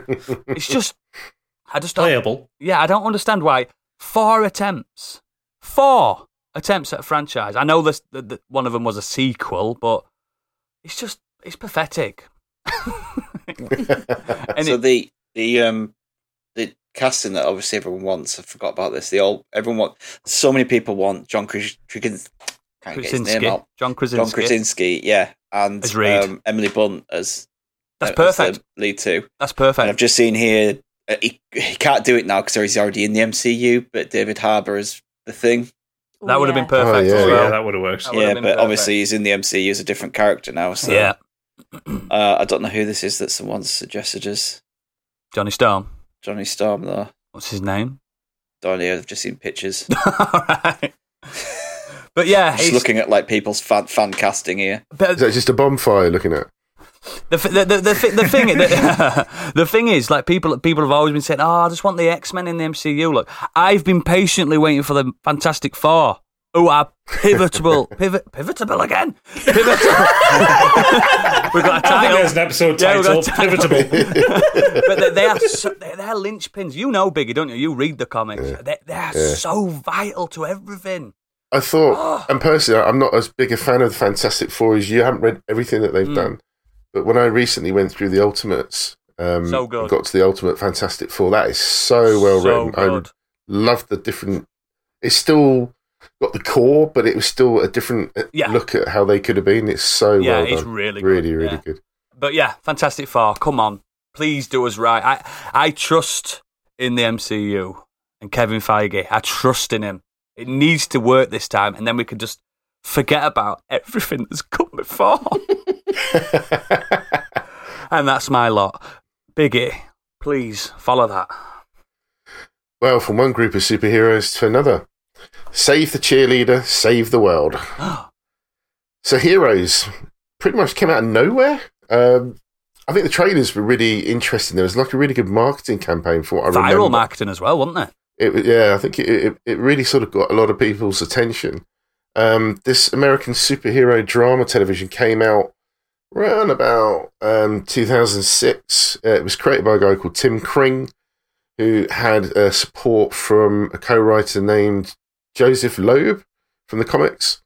Um, and it had this real comic theme. It was basically almost like an X Men TV show Mm. and it was awesome. That first season Oh, was so just good. so First season's incredible. good. And I just thought this is what I've been looking for. I, I, was, I liked the X Men movie. I think came out X Men years before it, or even two. I can't even remember now. But this was just so well done, and I thought, yes, this is how you do it.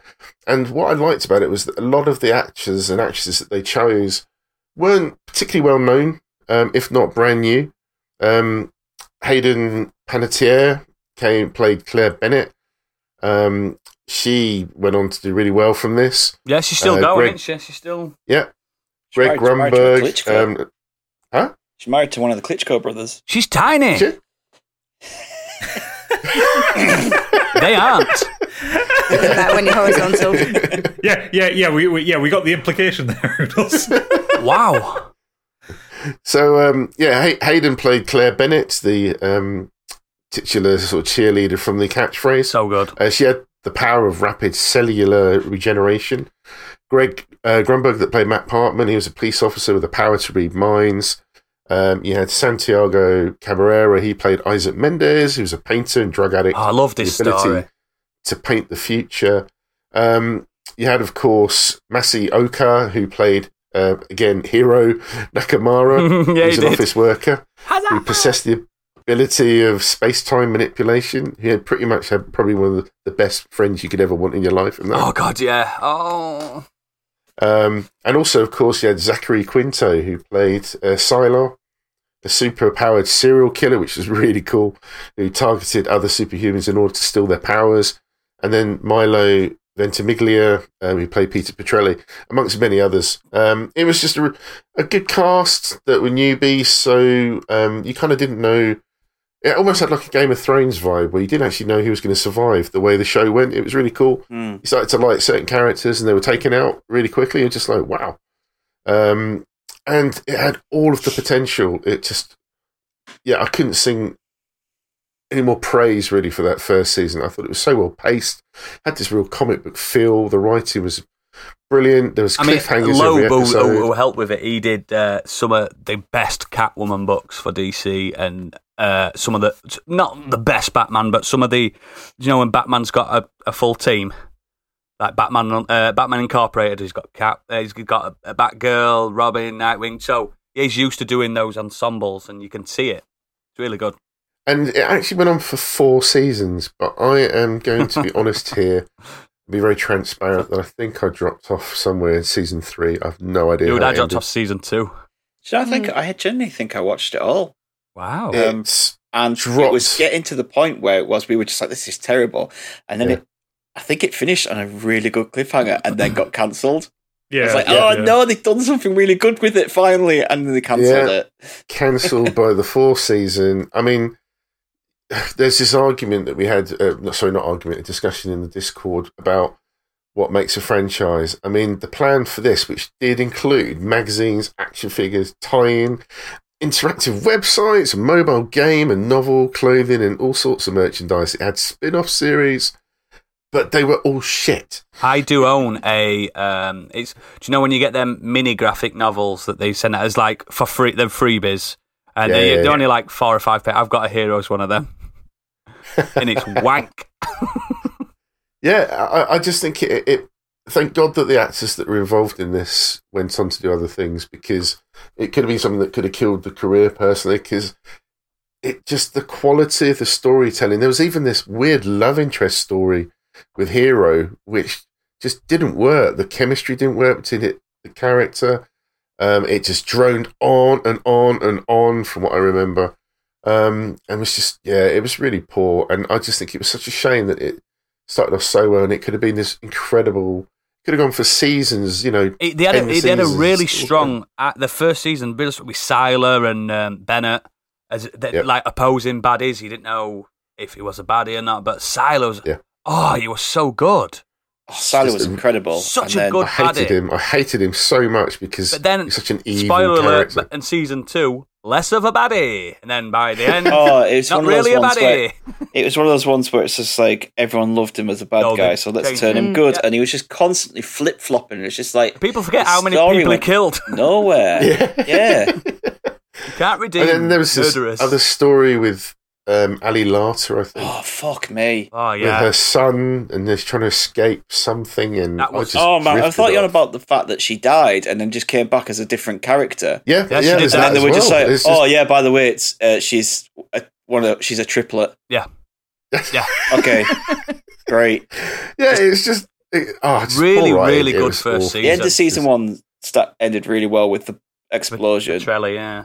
And it comes back for season two, and they're just like four months later, and nothing's explained. And one of them's got a So- beard now. It's like what? like how did they survive? What happened? Yeah. It's just Yeah, like yeah, yeah. Yeah, it's all over the place. Wasn't it affected by the writer's strike though at Yes, one it point? was. Like, was Yeah. it halfway through season two or something? It just stopped for about six months. you had to have a That's break. right, yeah, You had I to have a think you're break. Yeah, season two only had like half the episodes of season one because the writer's strike. So yeah, you kind of have that's an issue. Um, but But still, when it when the strike's Why over, did it- come back yeah, and wh- fire on all cylinders. Mm. Bring back that. It, it, it's like people talk about. Oh, remember remember Lost? How it started so good. Lost has got so many more better series seasons than Heroes has, and Heroes hasn't got four. Do you know what I mean? It's like they really It tried just- to reboot it, didn't they? And that Yeah. failed. Yeah, it just lost interest completely, and it, it had such a strong start. It, it's almost like a, a fly of I can't even say it now, a firefly scenario yeah, where you you're Yeah. just captivated from the beginning, and you like all the characters, and you want to see where this goes. But unfortunately, that got cancelled way too I mean, it, it was it was starting to stoke the fires of the, this this like comic book nerd like re, like revival. Walking Dead's not a million miles away in, in someone's mind. Do you know what I mean? Not not the TV show, but the books and that. Everything's starting to get. Do you know what I mean? It's that it's that bubbling from underneath. Like Marvel, not MCU, but Marvel Studios are doing things, and oh, there was a lot of comedy in the first season as well, and then it got really sort of bleak and grim as it went on, and it just lost that fun as well. yeah, it did. Yeah, it did. Yeah, but um, yeah, th- th- that's it for At me. At least we've got I- the boys just- now, haven't we? Yeah. yeah. yeah, exactly. You know, We'll and I'm not saying that this could have gone down that route, but I mean, it just, yeah, the potential was Yeah, there. Heroes was- it's I was such a really sad shame. to see what happened to that. They became villains in the end. excellent pick. Excellent pick. Stig? Uh, I'm going to talk about um, a 2007 film, The Golden Compass. Ah. The Golden Compass is an adaptation of Philip Pullman's uh, Northern Lights from the series His Dark Materials. This was meant to be the first of a trilogy, uh, but because it was so shit, and failed and fell on its ass, it made no money. The sequels got cancelled. I've seen it and didn't know what was happening. So Mm. that's part of the problem. so this film has a cast of Nicole Kidman, Daniel Craig, um, Ian McKellen, Eva Green, God, Sam Elliott, Christopher Lee, Ian McShane, that's so Kathy, strong. Kathy I was going to Bates. say, fucking everyone's in it. Jesus. Yeah, and it's just some of these characters. But Sam Elliott as Lee Scoresby, incredible. Sam Like, Elliott is cast- anyway. The crack casting for him as Lee Scott. That's that's how I see Lee Scoresby. Mm. Like, and uh, it was so good. Um, and it's just the, the the way they changed things so much. Like the they, they tried to do. They tried to do too much with uh, voiceovers, to try and explain what's going on, which just left audiences confused. Um, I think what they were trying to go for is, I think New Line Cinema were hoping to find the next Lord of the Rings. Um, Get Ian McKellen in. That is exactly what happened. Oh, all right. I was joking. The voice of Eric Bry- Bias- Bryson, the, the bear, was cast as someone else until the, the the studio came and said, "No, we want Ian McKellen." No way. So Ian McKellen did the voice, and it's just the problem at that point is who do you associate Ian McKellen with in the two thousands? Magneto. Gandalf? Oh, Gandalf or Magneto? Yeah. Either, either one of them, isn't it? Yeah. Yeah. It just you can't really escape it being. Oh, that's just We, st- we all still do it now, don't we? It's just to this Yeah. day. It's just that's who he is. um, they took the, ch- the changes they made from the.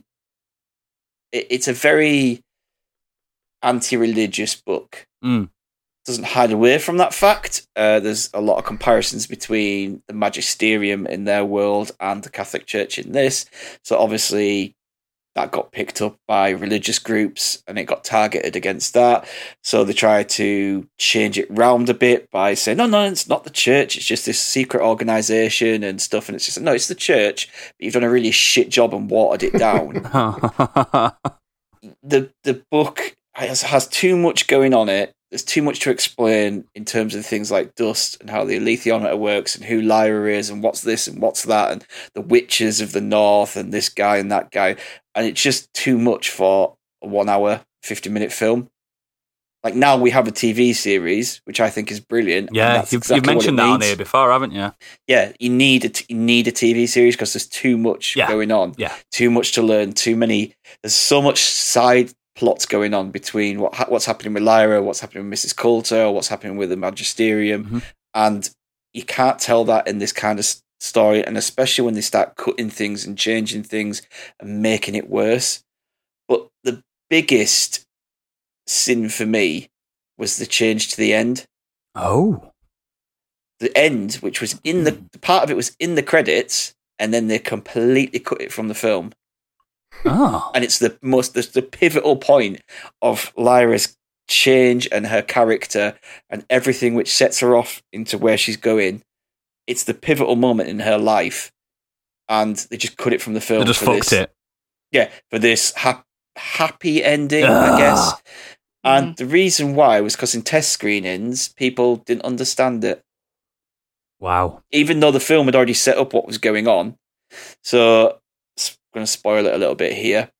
At the start of the film, start of the book, Lord Asriel, played by Daniel Craig, tells the people about he's found a way to get to other worlds. He knows how to get to go basically through the dimension into another world, Mhm.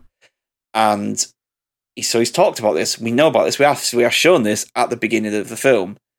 For some reason, by the end of the film, people seem to forget that. And what he, the only way to do that is to expel this like huge amount of energy, and to do that, he has to kill this child, Whoa. and it, and it's Lyra's best friend. So her dad kills his her best friend in order to release this energy, so he can travel across time. And and they kind of that was meant to be in the film, but people didn't understand it and thought it was too sad and didn't like it. So they just had this scene of her floating off in one of the air balloons, just going like, I'm going Like on an adventure. Yeah, basically. yeah. And then they were like, oh, in the sequel, we're going to open with what we cut out. So that was all going to That's happen. It's like, bollocks, no, though, isn't it? like, Because you need that have- fall, don't you, at the end? Exactly. The whole hmm. point is like, that's the point in a character, basically. Do She's people only not a- remember Empire Strikes Back? You can do a bad Yeah. ending. Yes, exactly. You can do bad endings and have it work, and Yeah. that's how why that book's so good because it leaves you on this awful ending. And And, you're like, get and me that she- next book now. And she goes, she follows him into the new world, Mm. and test screen audience was like, "Is Lyra dead? Is Oh. that heaven?" And I'm like, "Fuck me!" Like when I read about that, and then when it ended, me, me and my friend watched it. We're both big fans of the book, and we watched it in the cinema, and it ended, and we're like, "The fuck was that?" Did you demand a refund? It's like we're like they've just missed the whole ending off, and it, it's just to have such good casting as well. Like I think, I think the casting's really great. I do. That's strong, that. Like uh, uh, Eva Green as Serafina Pekkala is she's perfect play like a, basically a queen witch. Uh, Sam Elliott was great, and Nicole Kidman's really good. Like they changed the hair color, that's not It's you know, not- neither yeah. here or there really. It doesn't really matter. Daniel Craig has got this. He's got the presence, hasn't he? As like I you can see remember it a looking it? a decent film. It looked Oh, it looked great. I mean, it Mm. won an Oscar for its visual big effects. budget, so- yeah. yeah, it had it had all the budget thrown at it, but all the changes and all the studio interference just meant that we never got the sequel. Uh, and to be honest, at the time, I was a bit bummed. Like, Yeah. yes, I, I don't like the film, but you know, I, I really want to see this film, this book, turned into a series of films. Because you And- feel like it deserves it as a fan. Yeah, for years I was like checking up, oh, we getting a sequel, we getting a sequel. Yeah. Nothing, nothing. Eventually it was like HBO and BBC said, oh, we're going to do a TV show. And then that took about four or five years before that materialized. But like, so I'm kind of in a way happy that this failed. And so they had another go at it. But the one thing that kind of annoys me more about it as well was that Philip Pullman pretty much just signed over the rights to this film Did it? it was Oh. like they just dumped money on him and said, "Can we make a film? Yeah, here you go. Do whatever you want with it." Mortgages, mate. Got to pay those mortgages. Uh, so I think he's got a bit more creative control over the TV series. But I mean, the TV series is brilliantly cast as well. Uh, the the girl who plays Lyra, Dafne Keen, is, Mm. uh, she's much better than the one from the film. Mm. Uh, if you don't know who she is, she played X. Is it X twenty three? Yes. is that her name yes. in, in Logan? Yep. Yeah. Oh, okay. Yeah, so she's really good. Like, uh, and we're up to season two now. Season three is meant to be coming in next sometime next year. Oh, buzzing. But I've been really, really enjoying that, and finally got like a, a good adaptation Yeah. of like one of my favorite series. But yeah, this film just Shut the bed. the ball, shut the bed, drop the ball with the writing, drop the ball with the changes. It it wasn't daring enough. Yeah. They got scared. They got scared basically of going where the book goes. I mean, if they should have got to a third film as well, I'd have loved to have seen them what they do with that. Because, spoiler alert again, Nicole Kidman's character kills God. what? Oh, as you do. Wow. Wow. Oh, day aside. You love a bit of that. So, Ooh, wow. can you imagine? Can you imagine the churches of America hearing about that in a film? And they'll be like, killed by an Australian. Yeah, like they got enough of the first book changed where it paints the church in a bit of a nasty light. Never mind, like Wow. If, weird it- I mean, God- if, if, if there's god killing involved, surely it qualifies for an anime version. Oh, trust me. I've seen No, many uh, gods being destroyed in animes. God is not predict it not shown in a a good light. not not in a light where he's all powerful and Mm. thing. You've got me It's more not- intrigued to maybe watch the show. Yeah, I'm really hoping the show so far has done well with it. Yeah. and like it's, it is touching on those themes. It hasn't doesn't seem to have been scared to go where it goes in the in the books. So Hmm. I'm hoping that they don't chicken out when it comes to the season three. I think the film still got grief, though, didn't it? The um, from the Oh, it still Christians, got so they grief, watered it. They they watered it down so it appeased them, and they still weren't happy, and the original fans weren't happy, so it just failed on both counts. Yeah. At least it didn't ruin uh, Daniel Craig's very career, did it? Well, it was middle of he was in the height of Bond. Yeah. I just started as Bond then, so he was all right. But, Yeah, uh, he's doing all right. He's doing all right, old Craig. Excellent. yeah, Golden Excellent. Compass. Oh, not to mention the fact that they even changed the name to appease the American audience. What did they change it to then? Golden Compass. What, what what should it be? Northern Lights. I prefer Northern Lights. It's not even a gu- It's not even a compass. Is it not? She has. No. No, no wonder they're confused. I was confused. I've, I- I've seen it. I saw it when it came out. It's called I a was like, lithiometer. I like it's that, eh? golden and it spins like a compass. It's not a compass. At no point does it point north, or south yeah. or east, any direction and say, I need to go this way. It tells the truth. It, it's it's an instrument where she can use to to find out Like a lie truths in detector. people and stuff. Basically, yeah, she she can find answers, but like by using a, a code that's in within the pictures. oh, you're getting me Yeah, more that's not what a compass does. I don't know about Like, your compasses. It's not a compass. so changing the name was like bad enough to start with. So God damn you, Hollywood. Yeah, Hollywood Done it again. Excellent. Good choice. Uh, oh, bad choice. I don't know. Candy, you got. Um, I'm going to go with Universal's Dark Universe. Oh, you. Um, oh, wow. yeah. Here we um, go. Here we go. So, if you don't know about it, I'm sure probably most people do. In the early 2010s, Universal sort of planned a series of interconnecting films, ramping its old monster properties in the style of a MCU, so sort of like buddy buddy monsters. Um, this potentially could have included Bride of Frankenstein, Frankenstein's monster, Wolfman, Phantom of the Opera. Okay. You do, you- it's because they're all in the public domain. That's why this is happening. It's, it's very cheap to license because there's no licenses for them. I would Oh, I'm sure, I'm sure, I'm sure Andrew, Andrew Lloyd Webber would have said something about Phantom of the Opera. He Opera. doesn't own that. I really like the idea of the dark universe. I liked the idea when they said they were going to do it. But I did, obviously, mate. just, just I yeah, I'm I'm absolutely with you. I'm so disappointed that this didn't work out. Um, so it was it was supposed to start with Dracula Untold in 2014 and Oh, starring me, that film. Luke Evans.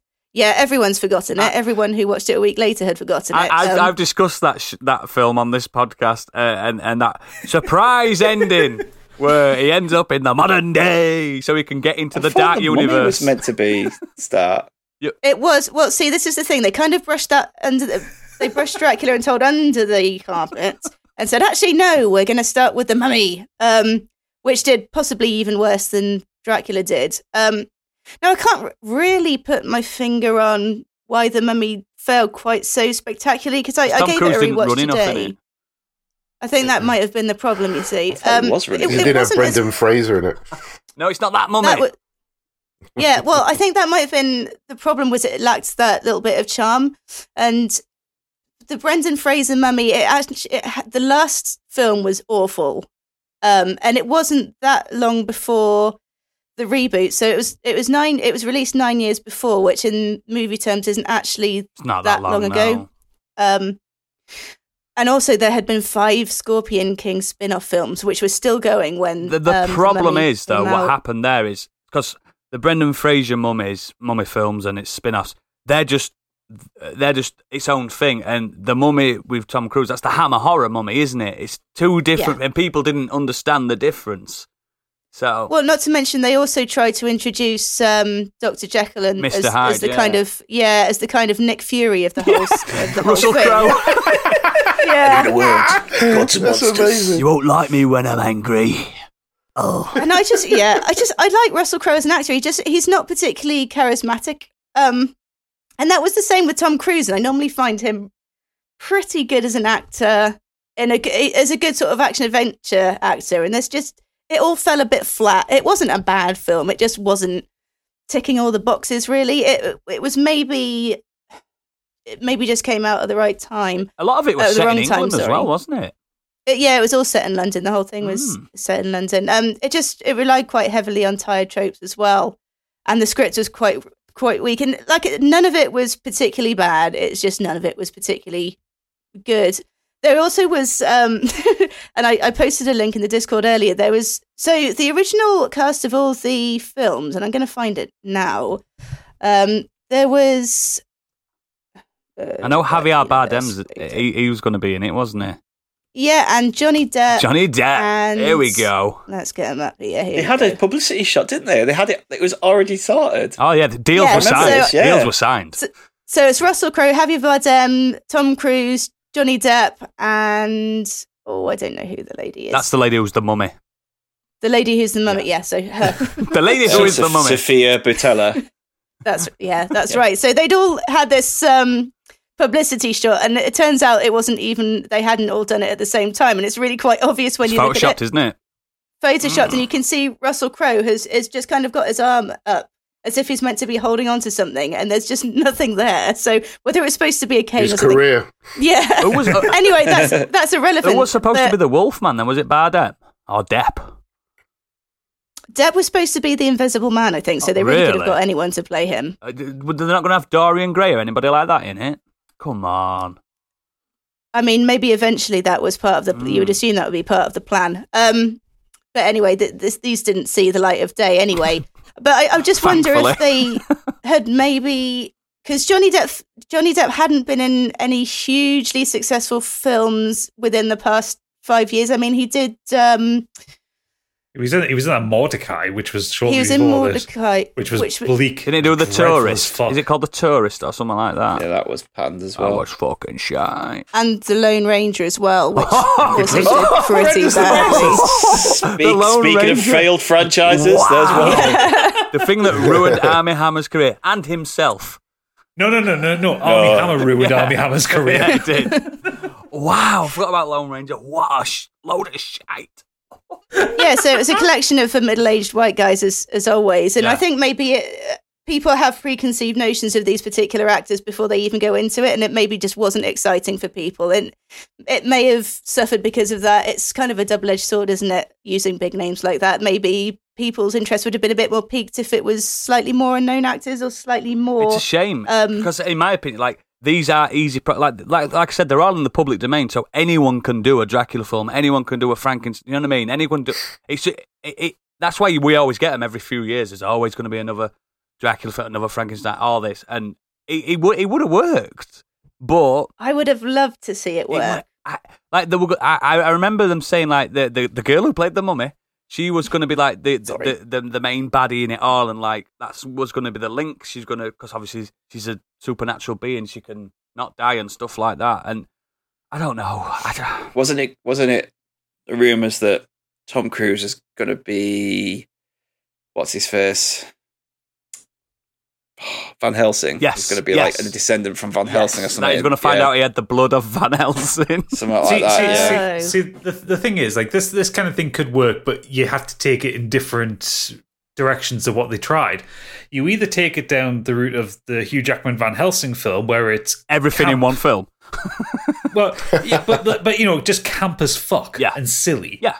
Or you, or you take it down the kind of the low budget horror of what Hammer originally was, where Yes. you have unknown actors and actresses Yes. playing it, and you play it for scares. Yeah. Mm. You e- either go super camp or go for scares. The Don't try problem- and make it this dark, moody bullshit. the problem I which see with it, with. I mean, I, I, we've all read the books and stuff. We've all seen the original films and that. Like, let's say the Wolfman, for instance. Well, the Wolf, the Wolfman, the Wolfman, Harvey Oh, the Wolfman. Wolfman's down the, road. Wolfmans. yeah, the Wolfman is a completely different like genre to Frankenstein. Do you know what I mean? Frankenstein's exactly, science fiction, the Wolfman's horror. You couldn't have played them all identical. That's that's the, No. No. And it's like, oh, we're making a dark universe, but we're going to do it in the modern day. You, you didn't have to do that. I think I think also I think also the concept of having it as a shared universe It's thing. just weird, isn't it? it's it's weird for that because like with Hammer Horror and Universal Monsters and stuff like that, they were just all separate films. Yeah, they never just made by the same studio. Yeah, exactly. Never clashed, never stood on each other's toes. Yeah. You didn't need, you didn't need a fucking Doctor Jekyll as Nick Fury. You know, We have this Avengers team up. That's old England's ass. I mean, why wouldn't you have?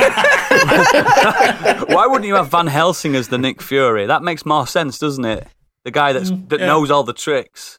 But oh god, that's, oh, this is. sh- But who would they have, like, assuming they all came together in a film after they'd all been introduced, who would the baddies been fighting against? The main baddie would have been Satan, surely. Yeah, it, or, it just, or, or- or maybe maybe they would be Maybe they Dracula. would be fight. Yeah, Dracula's Oh, probably. maybe they would be fighting against Van Helsing. Van Helsing's hunting them down. Oh yeah, we've got to team up against this this Austrian bloke. this goody. Wow. Oh god, Um, so weird. so weird. I mean, it is worth noting that the, they are they are rebooting the films, but kind of separately. They've just kind of thrown the Good. uh, yeah. th- We there's- get, we'll get it every five years, I promise you. Same with Sherlock Holmes. Nobody owns that anymore. Just do what you want. Uh, but yeah, I'm just I'm really disappointed it it wasn't handled correctly because that that would have been absolutely up my street, and it would have worked so well for Universal Studios as well, like the um, the Halloween Horror Nights and everything they done. I I would have loved to see quite a ca- like you said, quite a campy version and Two uh, good things came from it, to be fair, in my opinion. Uh, the logo looked incredible, yeah. and there's the Mummy Demastered game is fucking brilliant. Oh, it's one of the best Metroidvanias It's ever fucking made. incredible. the spin off from the Mummy film, it's fucking brilliant. It's got nothing to do with the Mummy, No, mummy no. film. no, it hasn't. It's got a Russell Crowe cameo at the very beginning. a pixelated Russell Crowe. The best version of Russell Crowe. but yeah, oh, yeah, that's a fucking strong pick. It's it's going to take a lot of topping that, but, but I really do hope um, you've got a, a kind of a, a dark universe of a sack underneath that desk there, gadget. Oh, absolutely, and it's all sack. Oh god. Uh, to, and to be fair, this one's really, really um, inspired the audience. So some of these are fucking massive as well. Yeah, they were giving me some of my mentions as well. Some of these. Uh, Terrest- Terrestrial extras starts us off with uh, Star Wars Battlefront. I love the. I, I'm assuming he's talking about the rebooted franchise, not the original one. Um, I love the first game. It was pretty simple. I wasn't very good at it, but I had a lot of fun. Yeah. Number two was announced. I was excited for more, and then the reviews came in with the whole microtransaction controversy. Give me a great dislike for EA, and now when I do buy their games, I do it begrudgingly. I wanted to play the second, but couldn't bring myself to buy it even once they fixed it. I'm so glad the Star Wars franchise is out of their control now. A fucking men. Absolutely, brother. How do you have a license like Star Wars? Fuck it up so a bad. great game engine, yeah, think about who's got it game now. that people like, and then fuck it up Yeah, so like money more. badly. The um, actually, actually, to be fair, the hardest thing I had with Battlefront 2 is because I, I because it's on Game Pass. I, I tried playing it recently. I tried playing the campaign because everyone was saying like the campaign's supposed to be pretty good. It's, not. like one of the better stuff. You, you you play someone in the Empire, and you you start off you're killing rebels on, on Endor. Yeah. fine. You start up, and then there's literally just one level where she's like. Oh, we're the baddies. Oh, I'm going I'm to a goodie rebel now." now. And, yeah, it's just like, Ah, stop doing it. it's all about the multiplayer's fixed now, and it's actually if you want, I don't know, an hour, a couple of hours of Star Wars fun. yeah, it's pretty It's fun. amazing. Biggie, there's nine Yeah. billion games out at the moment. It's September. I ain't playing no Star Wars Battlefront. Not a chance. Uh, Leroy Francisco comes in with a game I've mentioned before, actually. He says the Xbox 360 game Enslaved Odyssey into the West was a great game that I would have loved a sequel to. I don't think it sold that well, though. It's based on the Chinese story Journey into the West, uh, only it's set in a post apocalyptic Earth hundreds of years in the future. The gameplay was great and it looked fantastic for the time. I think the Horizon games took a few ideas from the aesthetic of the game as inspiration. Yeah. And I believe Alex Garland, author of The Beach and writer of Dredd, wrote the game, and Andy Serkis uh, played Monkey, the main character. Yeah, that, It's it was. fun. It, was- there was a lot of slavery undertones and a nice like, um, like I mean, it's called Enslaved. no, I mean, I mean, like the, the, the there was a strong commentary on what, what it takes to be a slave and the slave master and stuff Yeah. like that. It was quite, quite, quite a good game. Yeah. Uh, friend of the show and enemy of Oodles, Monk's Boy's written in. Ugh. He says, uh, I am number four, a franchise that had such promise but didn't bring home the Oh, bacon. yeah. Vaguely remember that being advertised. Yeah, I never saw it. I, I remember that getting quite a big push on like Facebook and stuff like that. Yeah, I don't remember that at all. Um, he, he also goes on to say MediEvil, the legend that was Daniel Fortesque bumbling around as you desperately try not to fail whilst platforming. and uh, can I also mention Fallout, a franchise that has failed more times than it's succeeded? Shots fired. hey, MediEvil though, the first one, um, I fucking love that game. Yeah, And then the great game. second one, they second- rushed it out. It was a shite, and then Yeah. the remaster doesn't play like I remembered. No, That's the problem. Now the re- well, the remaster's more just like a remake because it, it feels different to the Mm. it original. feels really different. I thought that I I, I remember the the original on PlayStation being really fluid, and but then again, Yeah. I, w- I was a young boy. uh, Natalie has said, "Okay, okay. What about Woolworths? Strong, strong He's pick. thinking outside the box. Yeah. Some of my happiest memories as a kid would be getting a fiver and jollying through the shop and what to spend it on. A pack of Pokemon cards, save it for a new PlayStation game, some colouring pencils and pens. I fucking love stationery. Either way, Woolworths was a franchise I was gutted when it died. Sure, it lacked direction, it didn't keep up with the times, but it was literally the highlight of my week going in there. By hours, there was a smelly homeless man outside who was a bit scary. Or how about the pick and mix tubs and walls of sweets that goes on for longer than the Nile? I learned how to squish sweets into those three pound tubs like a fine art form. A finely curled giant snake to top it off, but avoid those hard sweets like the plague. Did I ever tell you about? Um, I I passed a job interview for Woolworths two weeks before the shutdown. Oh. Oh, you finished so it you're off, saying you're you? I got accepted and Yeah, you're everything. the category. I got accepted, and I, I obviously never got to orientation. Pick and mix is just like because Wilko's is where our Woolworths was now. Same. And they obviously have pick and mix there, but it's not as big as the Woolworths one. The Woolworths one was so big. And cover It's Wilko's like is a TK pretender. Maxx. if you were a really is kind nice, of honest person, cover your ears now. But it was so easy to nick CDs from Yeah. Woolworths. Yeah. Oh my god, they didn't care. Woof, woof, woof, just putting them all in your coat. I'm out of here. Um, and I, I was Fucking wronging. I, I was was you literally had to take it to the counter and they had it like in a Yeah, sleeve, that's what mine was, so- you couldn't. I was You just took you took the- nicking the everything box- in Woolworths. Me, that's probably They part put of the the box problem. out but kept the sleeve behind, like in E CEX. I got PJ and Duncan's album on cassette from Woolworths. Mm. It's my strongest memory. Ready to rumble. it's brilliant. I used to get the pick and mix and eat them as I was putting them in. Yeah, as they well. still do that, yeah, mate. got to Still to. do that in Got to sample them. My daughter does like she's like that, just eating. I'm just like, stop doing that. We're not bringing you again. Uh, Rob Shack has come in saying a failed franchise fairly fresh on the mind has to be Anthem. Yeah. I pre-ordered the game, paid full price, Same. but actually enjoyed the 50-ish hours that I played of the campaign. That being said, it was basically dead on arrival, and a pitiful effort to support and resuscitate the game predictably fell a few marathons short of the desired finish line. Its demise highlighted many things wrong with the gaming industry today, such as half baked products, shipped to naive fools like myself becoming the norm at launch, and No Man's Sky levels of commitment to the project by the devs because it won't make a fuck ton of coin for them as quickly as possible, so it's easy to bin it off and move, uh, move on the, to. And move to the next teat to the milk. What? That doesn't make English. Bin it off and move on to the next teat to milk. There you go. there we go. Yeah. But yeah, I, I, I got Bloody Irish. I got that because I was uh, weaning myself off of Destiny, and I finished. so you went for a Destiny yeah, clone. I, I, I finished that campaign, and I didn't know about the fact that the starting gun's the best gun in the game, and I, struggled. I, I, I got it. I got it for free with my graphics card, and I wanted a refund. yeah, yeah, it's Dreadful. It's good. It's it My good. looked, favourite it was looked the- pretty. It's good for the first like ten minutes of flying around. That's the problem, and then it Do you just remember that video when someone uh, joined the game for the first time in a raid and joined it at the end of the game? Yeah. Yeah. They're trying to kick the poor guy out, saying, "Have you not played this before? No, it's my first time. Oh, you need to leave." yeah. oh, it's so Uh, what a failure. And Rob finishes off saying the mechanics and the basics, basics of the game were bloody great and should be picked up and done properly from scratch by competent developers. And I still can't wrap my head around BioWare being this incompetent. I can. Oh, yeah. Uh, They did though. They tried. They, they tried to rebuild it, and then they canned that as BioWare, well. and Yeah. they, they, they've been dropping the ball for ages, like fucking Andromeda and. Uh, Yeah. Dining out on previous success. yeah, it's Yeah. shite. John Cheatham has said, Terminator. They just can't get this right. An invincible man from the future who has come to kill you should be fertile ground for action and horror. Two genres the original film splits the difference on basically perfectly.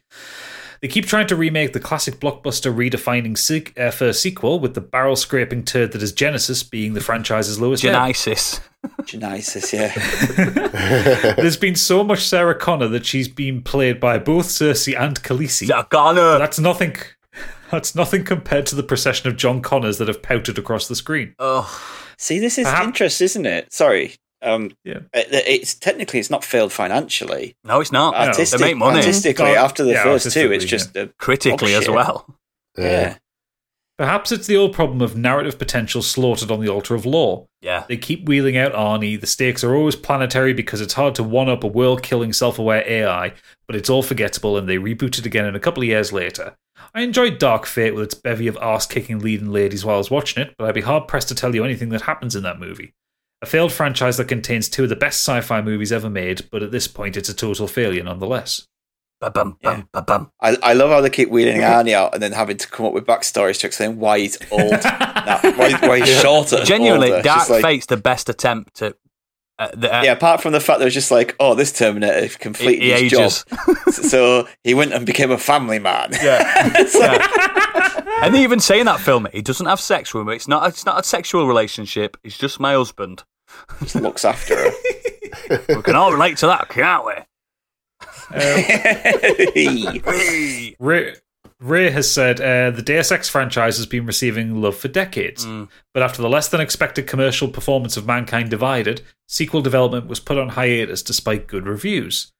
The word hiatus may sound like the brand hasn't been gutted, but considering the copyright holder Square Enix has been shifting its focus to MMO, mobile game, and even manga publishing, the break may be indefinite. And uh, this is how ridiculous. Like Mankind Divided is a great game. It ends a bit too early, but it it is a great game. Square Square Enix wanted it to sell five million copies. Stupid. It's a fucking Deus Ex game. Stupid It's a, it's a it's a hardcore sci-fi cyberpunk game. It's never going to sell five million copies. I, I, I, I, all to this day, I adore the original. Uh, oh, Yeah, I love all of them. I think they've been I, brilliant. I- Invisible War. off Invisible War. Come on, you did. I, shit. no, I Give up. still enjoy playing Give it. It's not the best one by any means. I enjoyed it. I don't think it's ever hit the heights of the original. The ones on the PS4, yeah, fine. I liked them. I don't like his voice. Hey, I'm gonna go inside that building. Uh, I can't even do his he voice. sounds like Snake. No, he doesn't. He sounds worse. Yes, he does. Does No, the, the, the wanted him to sound like Snake. Anyway, uh, he, uh, Ray goes on to say, it reminds me of Shadowrun. Shadowrun Return game trilogy are delivering better and better gameplay, stories, and characters as the series progresses. But because the tabletop game they based it on is owned by Microsoft as part of an acquisition, the studio that made Return found it a monumental task to negotiate further deals to use the IP, putting the title in hibernation. In the meantime, Microsoft may not even realize they own the franchise because it's buried under a six feet long list of IPs that it owns. As a fan of these two titles, the future isn't very bright for me. Copyright is essential for protecting creators. However, in some cases, it's left good franchises sitting in the vaults of big corporations, never to see the sunlight for years, if ever. I can only wish there would be a, a way around these copyright hogging practices. Which is why I keep saying Konami needs to let go of Silent Hill. Metal Gear. Um, Metal Gear. Gear. Uh, Deus Debbie, Punk- Debbie Punky has come in with another fucking essay, hasn't he? He, he, he, he won't he won't email in for ages, and then I when he comes back, this on there. yeah, you did. This is your this is your fault. Is this Stig. unabridged? so unabridged? oh, We'll just, we'll just let the let the hatred flow. strap in. If he was drunk, it was probably written under a bridge. dearest mountainous estaminets. Wow. Take it. Yeah, don't even. Yeah. A pleasure, as always, to, to be writing into the Fantastic Four. Failed franchises this time. Stig reached through the digital expanse of Discord and violently fingered an old wound with a salty digit this week. The Dark Tower, beloved Happy Accident series from Stephen King, the lowbrow and less sophisticated variant of Dan Brown. Fucking hell. Yeah. The Dark Tower movie had been rumored for over a decade. Different directors, actors, and writers were all rumored to have been connected at different times to tackle this gargantuan series and wrangle it into a visual media form. The most popular rumor seemed to fly around the internet was of movie entries intimately linked with the TV series. Yep. So the grand spectacle events would happen on the big screen, while the world building and character development could be done from the comfort of our sofas. Best of both worlds. These rumours died down eventually until Stephen King released a novella that sat between books four and five called The Wind Through the Keyhole, which was a lot of wank. a jumped up fairy tale similar to his early work, The Eyes of, a, of the Dragon. An inoffensive romp by itself, but for anyone expecting another chapter with our beloved quartet, you are shit out of luck. it was around this time that rumours of Idris Elba being cast as Roland Deschain began to surface. This started a backlash because, as everyone knows, only gnarled 70 year old white men can be gunslingers. Yes, Clint Eastwood was the inspiration for the character's appearance in the novels. King has repeatedly mentioned seeing Eastwood's icy stare at the cinema, one of his first experiences of a colour picture, as being the moment he created the gunslinger in his mind.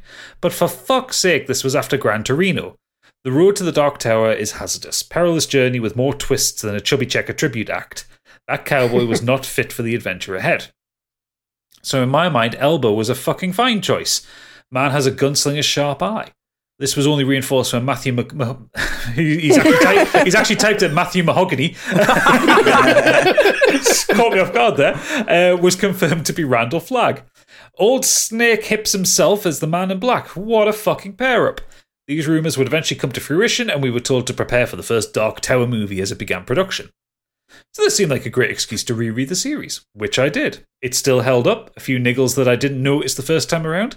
The book could be summed up by watching High Plains Drifter and singing Hey Jude. Hey Jude. the Dark Tower follows Roland, the last of the Order of Gunslingers. Mm. Think the Knights of the Round Table with revolvers. Trained as the law keepers of their realm, able to com- combat magic, monstrosities, and villains with quick wits and quicker hands, Roland has an obsession with making his journey to the Dark Tower, and the series revolves around his struggle to get there. On his way, he finds people that recruits to his cause. I'll not list the characters here. Go read the fucking books. Gadget hasn't got all evening to read out this shite. You're fucking right, I don't. so when the movie came around, we went as a group. We had our tickets booked about a month in advance. Middle, centre, bucket of popcorn, box of cans smuggled in. We were in for a treat. Yeah, boy. When the movie was over, we left. There wasn't the usual raucous chatter that usually erupted as we all entered cinematic critic mode. I looked over my own quartet of misfits, and we felt we were all in the same boat. Our dreams of a cinematic universe of the Dark Tower being ripped down, shat upon, and left to die in the street. So what went wrong? Without exaggeration, everything. This is one of those malfactors that is just al- that just alienates fans of the source material and leaves newcomers nonplussed. I'd hate to think the amount of people who've watched this decomposing mountain of wank and thought to themselves, well, I'm glad I never wasted my time reading the books. I can think of no greater sin, and everybody involved should be fucking ashamed of themselves. This was truly the wind through the keyhole all over again. This movie has forgotten the face of its franchise. Genuinely a bit sad now. Debbie Punk. Yeah, he's not wrong. I, that that film, I- it's one of my favourite series of books ever. Like, I mean, I don't know if I agree with him, but I don't think Gunslinger's the best. I don't think he said Gunslinger's the best book, but for me, No, he didn't. it's number two. The drawing of the threes. The it's uh, that's Yeah. what that fucking got me right into it. But that film, Yeah, same. oh, that film, it's just, it's just shit. I got excited in. Um, you seen the movie The Mist? Yeah. yeah. There's a scene in there where one of the characters drawing a painting. Yeah, I know. And it's the Yeah, Dark Tower. yeah. And I was just like, oh my god, there's a movie coming. They're hinting at it. I was just so. you got Randall Flagg. He, he always appears, doesn't he? And everything. It's just, oh, oh, it's just, oh, it does my fucking head in. I don't even think Stephen Yeah. King fucking cares. That's the problem. I didn't care. It's a fucking They problem. make a good TV series, though. Yeah, That's the tried. point. They, they, they, That was the idea Yeah. to do part. Of, Yeah. It was meant to be a mixture. did they do the films and Stand TVs. TV show? They have. Yeah, Yeah. it was all right. Yeah. Mm, never mind. I love I love that book as well. Yeah, d- just because the film shit, don't miss out on the books, please. Just yeah, read the books. Yeah, great. So Nim- Nimrod Hicks has come in saying, uh, "Dear monotonous enunciations." Ooh, With regard to the briefcase in Pulp Fiction, my reading of its use has always been that Tarantino is outright having a knowing joke with the viewer. mm. I believe he fully understands the briefcase is pointless and uses it to mock the MacGuffin as a device in, in and of itself. Mhm. And when I watched Jules open it at the end, I half expected Quentin's head to pop from the case, give a wink and the gun to the camera, and say, "See what I did there?" Just the way I see it, and I'm probably wrong, but hey ho, there you go.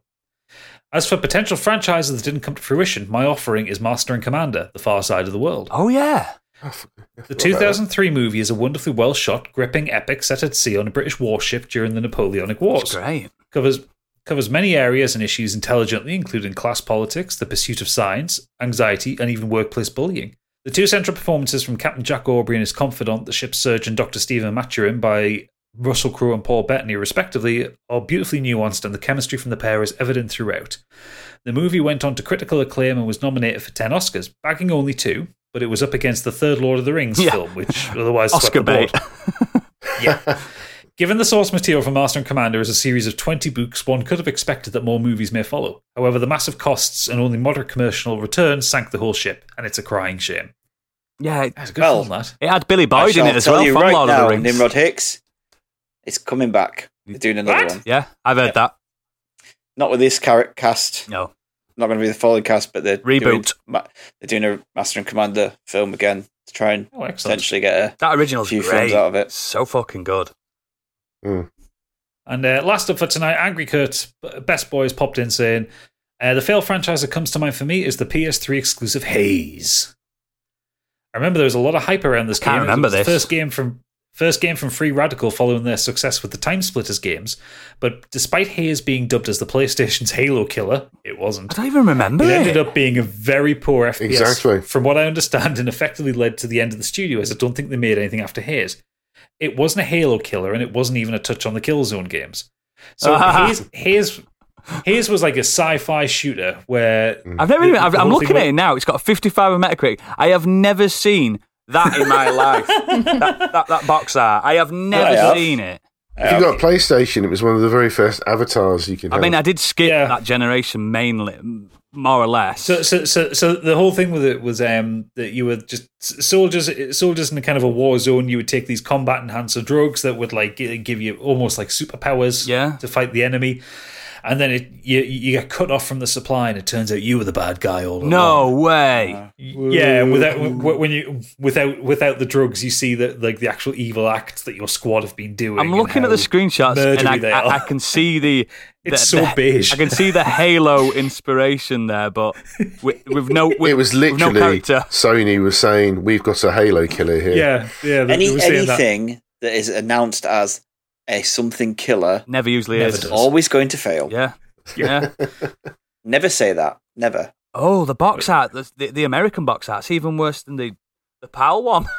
Got it Yeah. shite. Oh, I mean, it was a shite game. It- I, I, I- I think I had it on a rental for That's like the a day. first time I've ever seen straight that in my life.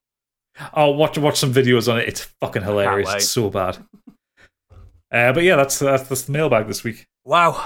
Wow. That's a big one. It was. Ooh. No, it's emptied everywhere. Oh, Oh my god! emptied out. Yes. Excellent. Thank you all for uh, writing in and thank you guys for just unloading that. We needed that. A bit of cathartism. Do you know what I mean? We needed that. Felt, felt good to rant. Let's get some fast, Mm. fantastic four in his lives. So, it's now time for the socials and a sneak preview of what we'll be doing next week. Yay! So thanks to a lot of hard work from our Stig, we've got a new website, which is modernescapism.co.uk. What? Oh, it looks lovely. Very slick, Stig. Thank you. pain It looks, with this thing. I know it's frustrating I for you, but going it to looks lose you really good. Done my head I'm this. done. I did I'm done with this shit. I'm out of here. That's why I was. That's why I was a bit miserable on that uh, on that PlayStation stream because I was trying to get something to work and it was just fucking. We could see. honestly, Saw the bead of sweat. I sweat. did all these icons and everything, and it was all. And you look on the desktop version, it looks really good, and it, you can click on these icons, you can go through it. As soon as it got to the mobile version, it just fucks it all up. And I was like, Looks good now, though. yeah. So I've had to change the icons to normal ones rather than what I'd already Mm.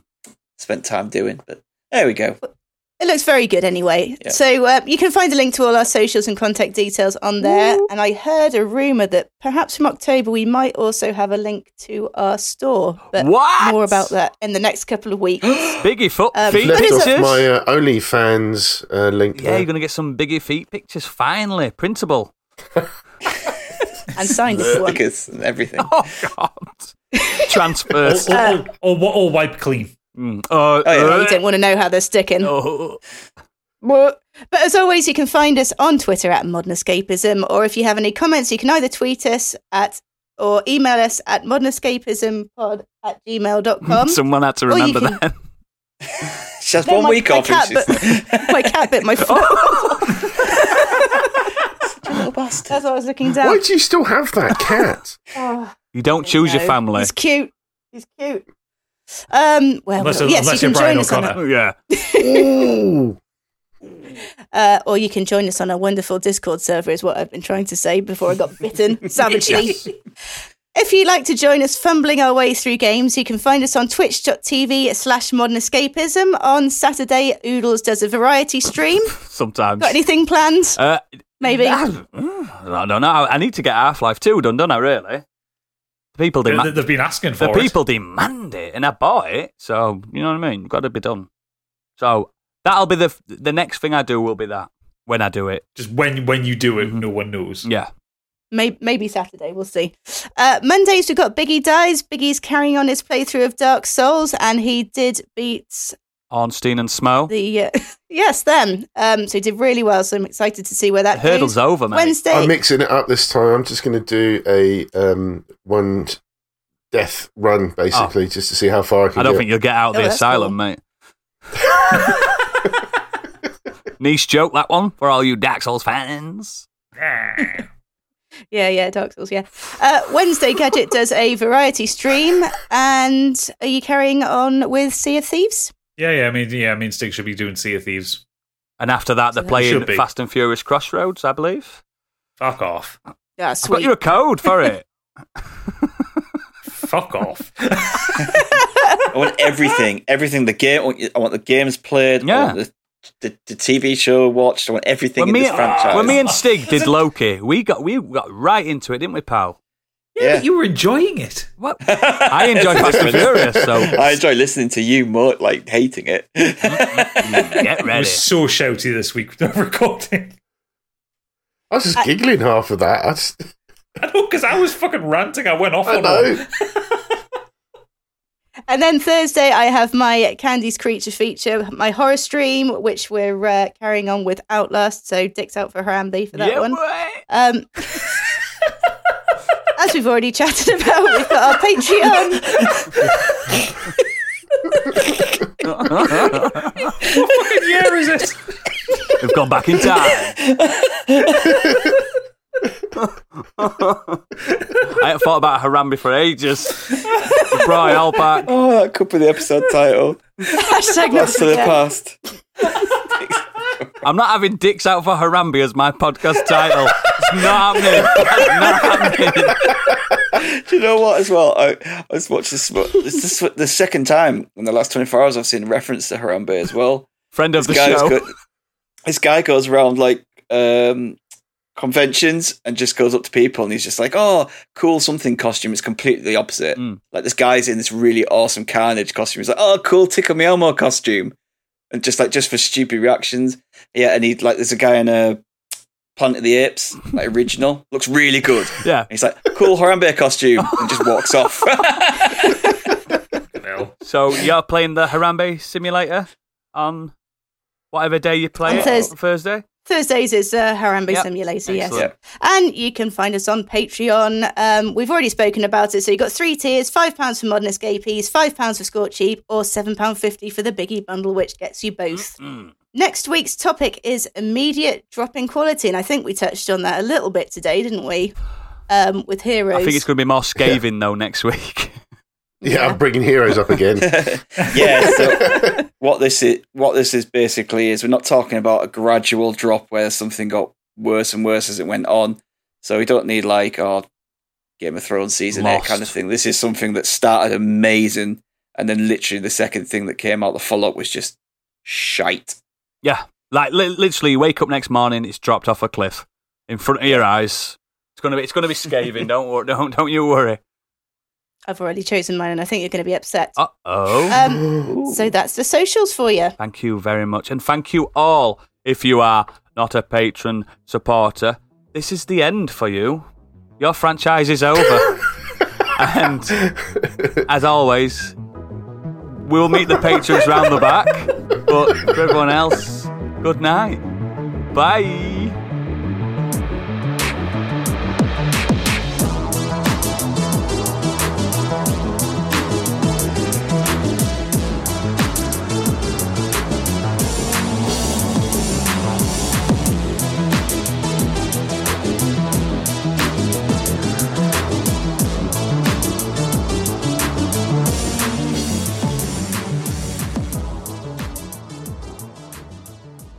Do you like that? Do you like that intro? It was very good. Really, yeah, that like I was a said, good I intro. wrote it, but I didn't. You did. I literally copied that. No. Did you? oh yeah, sorry. I, I, I, on some articles I was reading, I was like, "That's a really good intro to this article." I'm going to steal it. Sorry.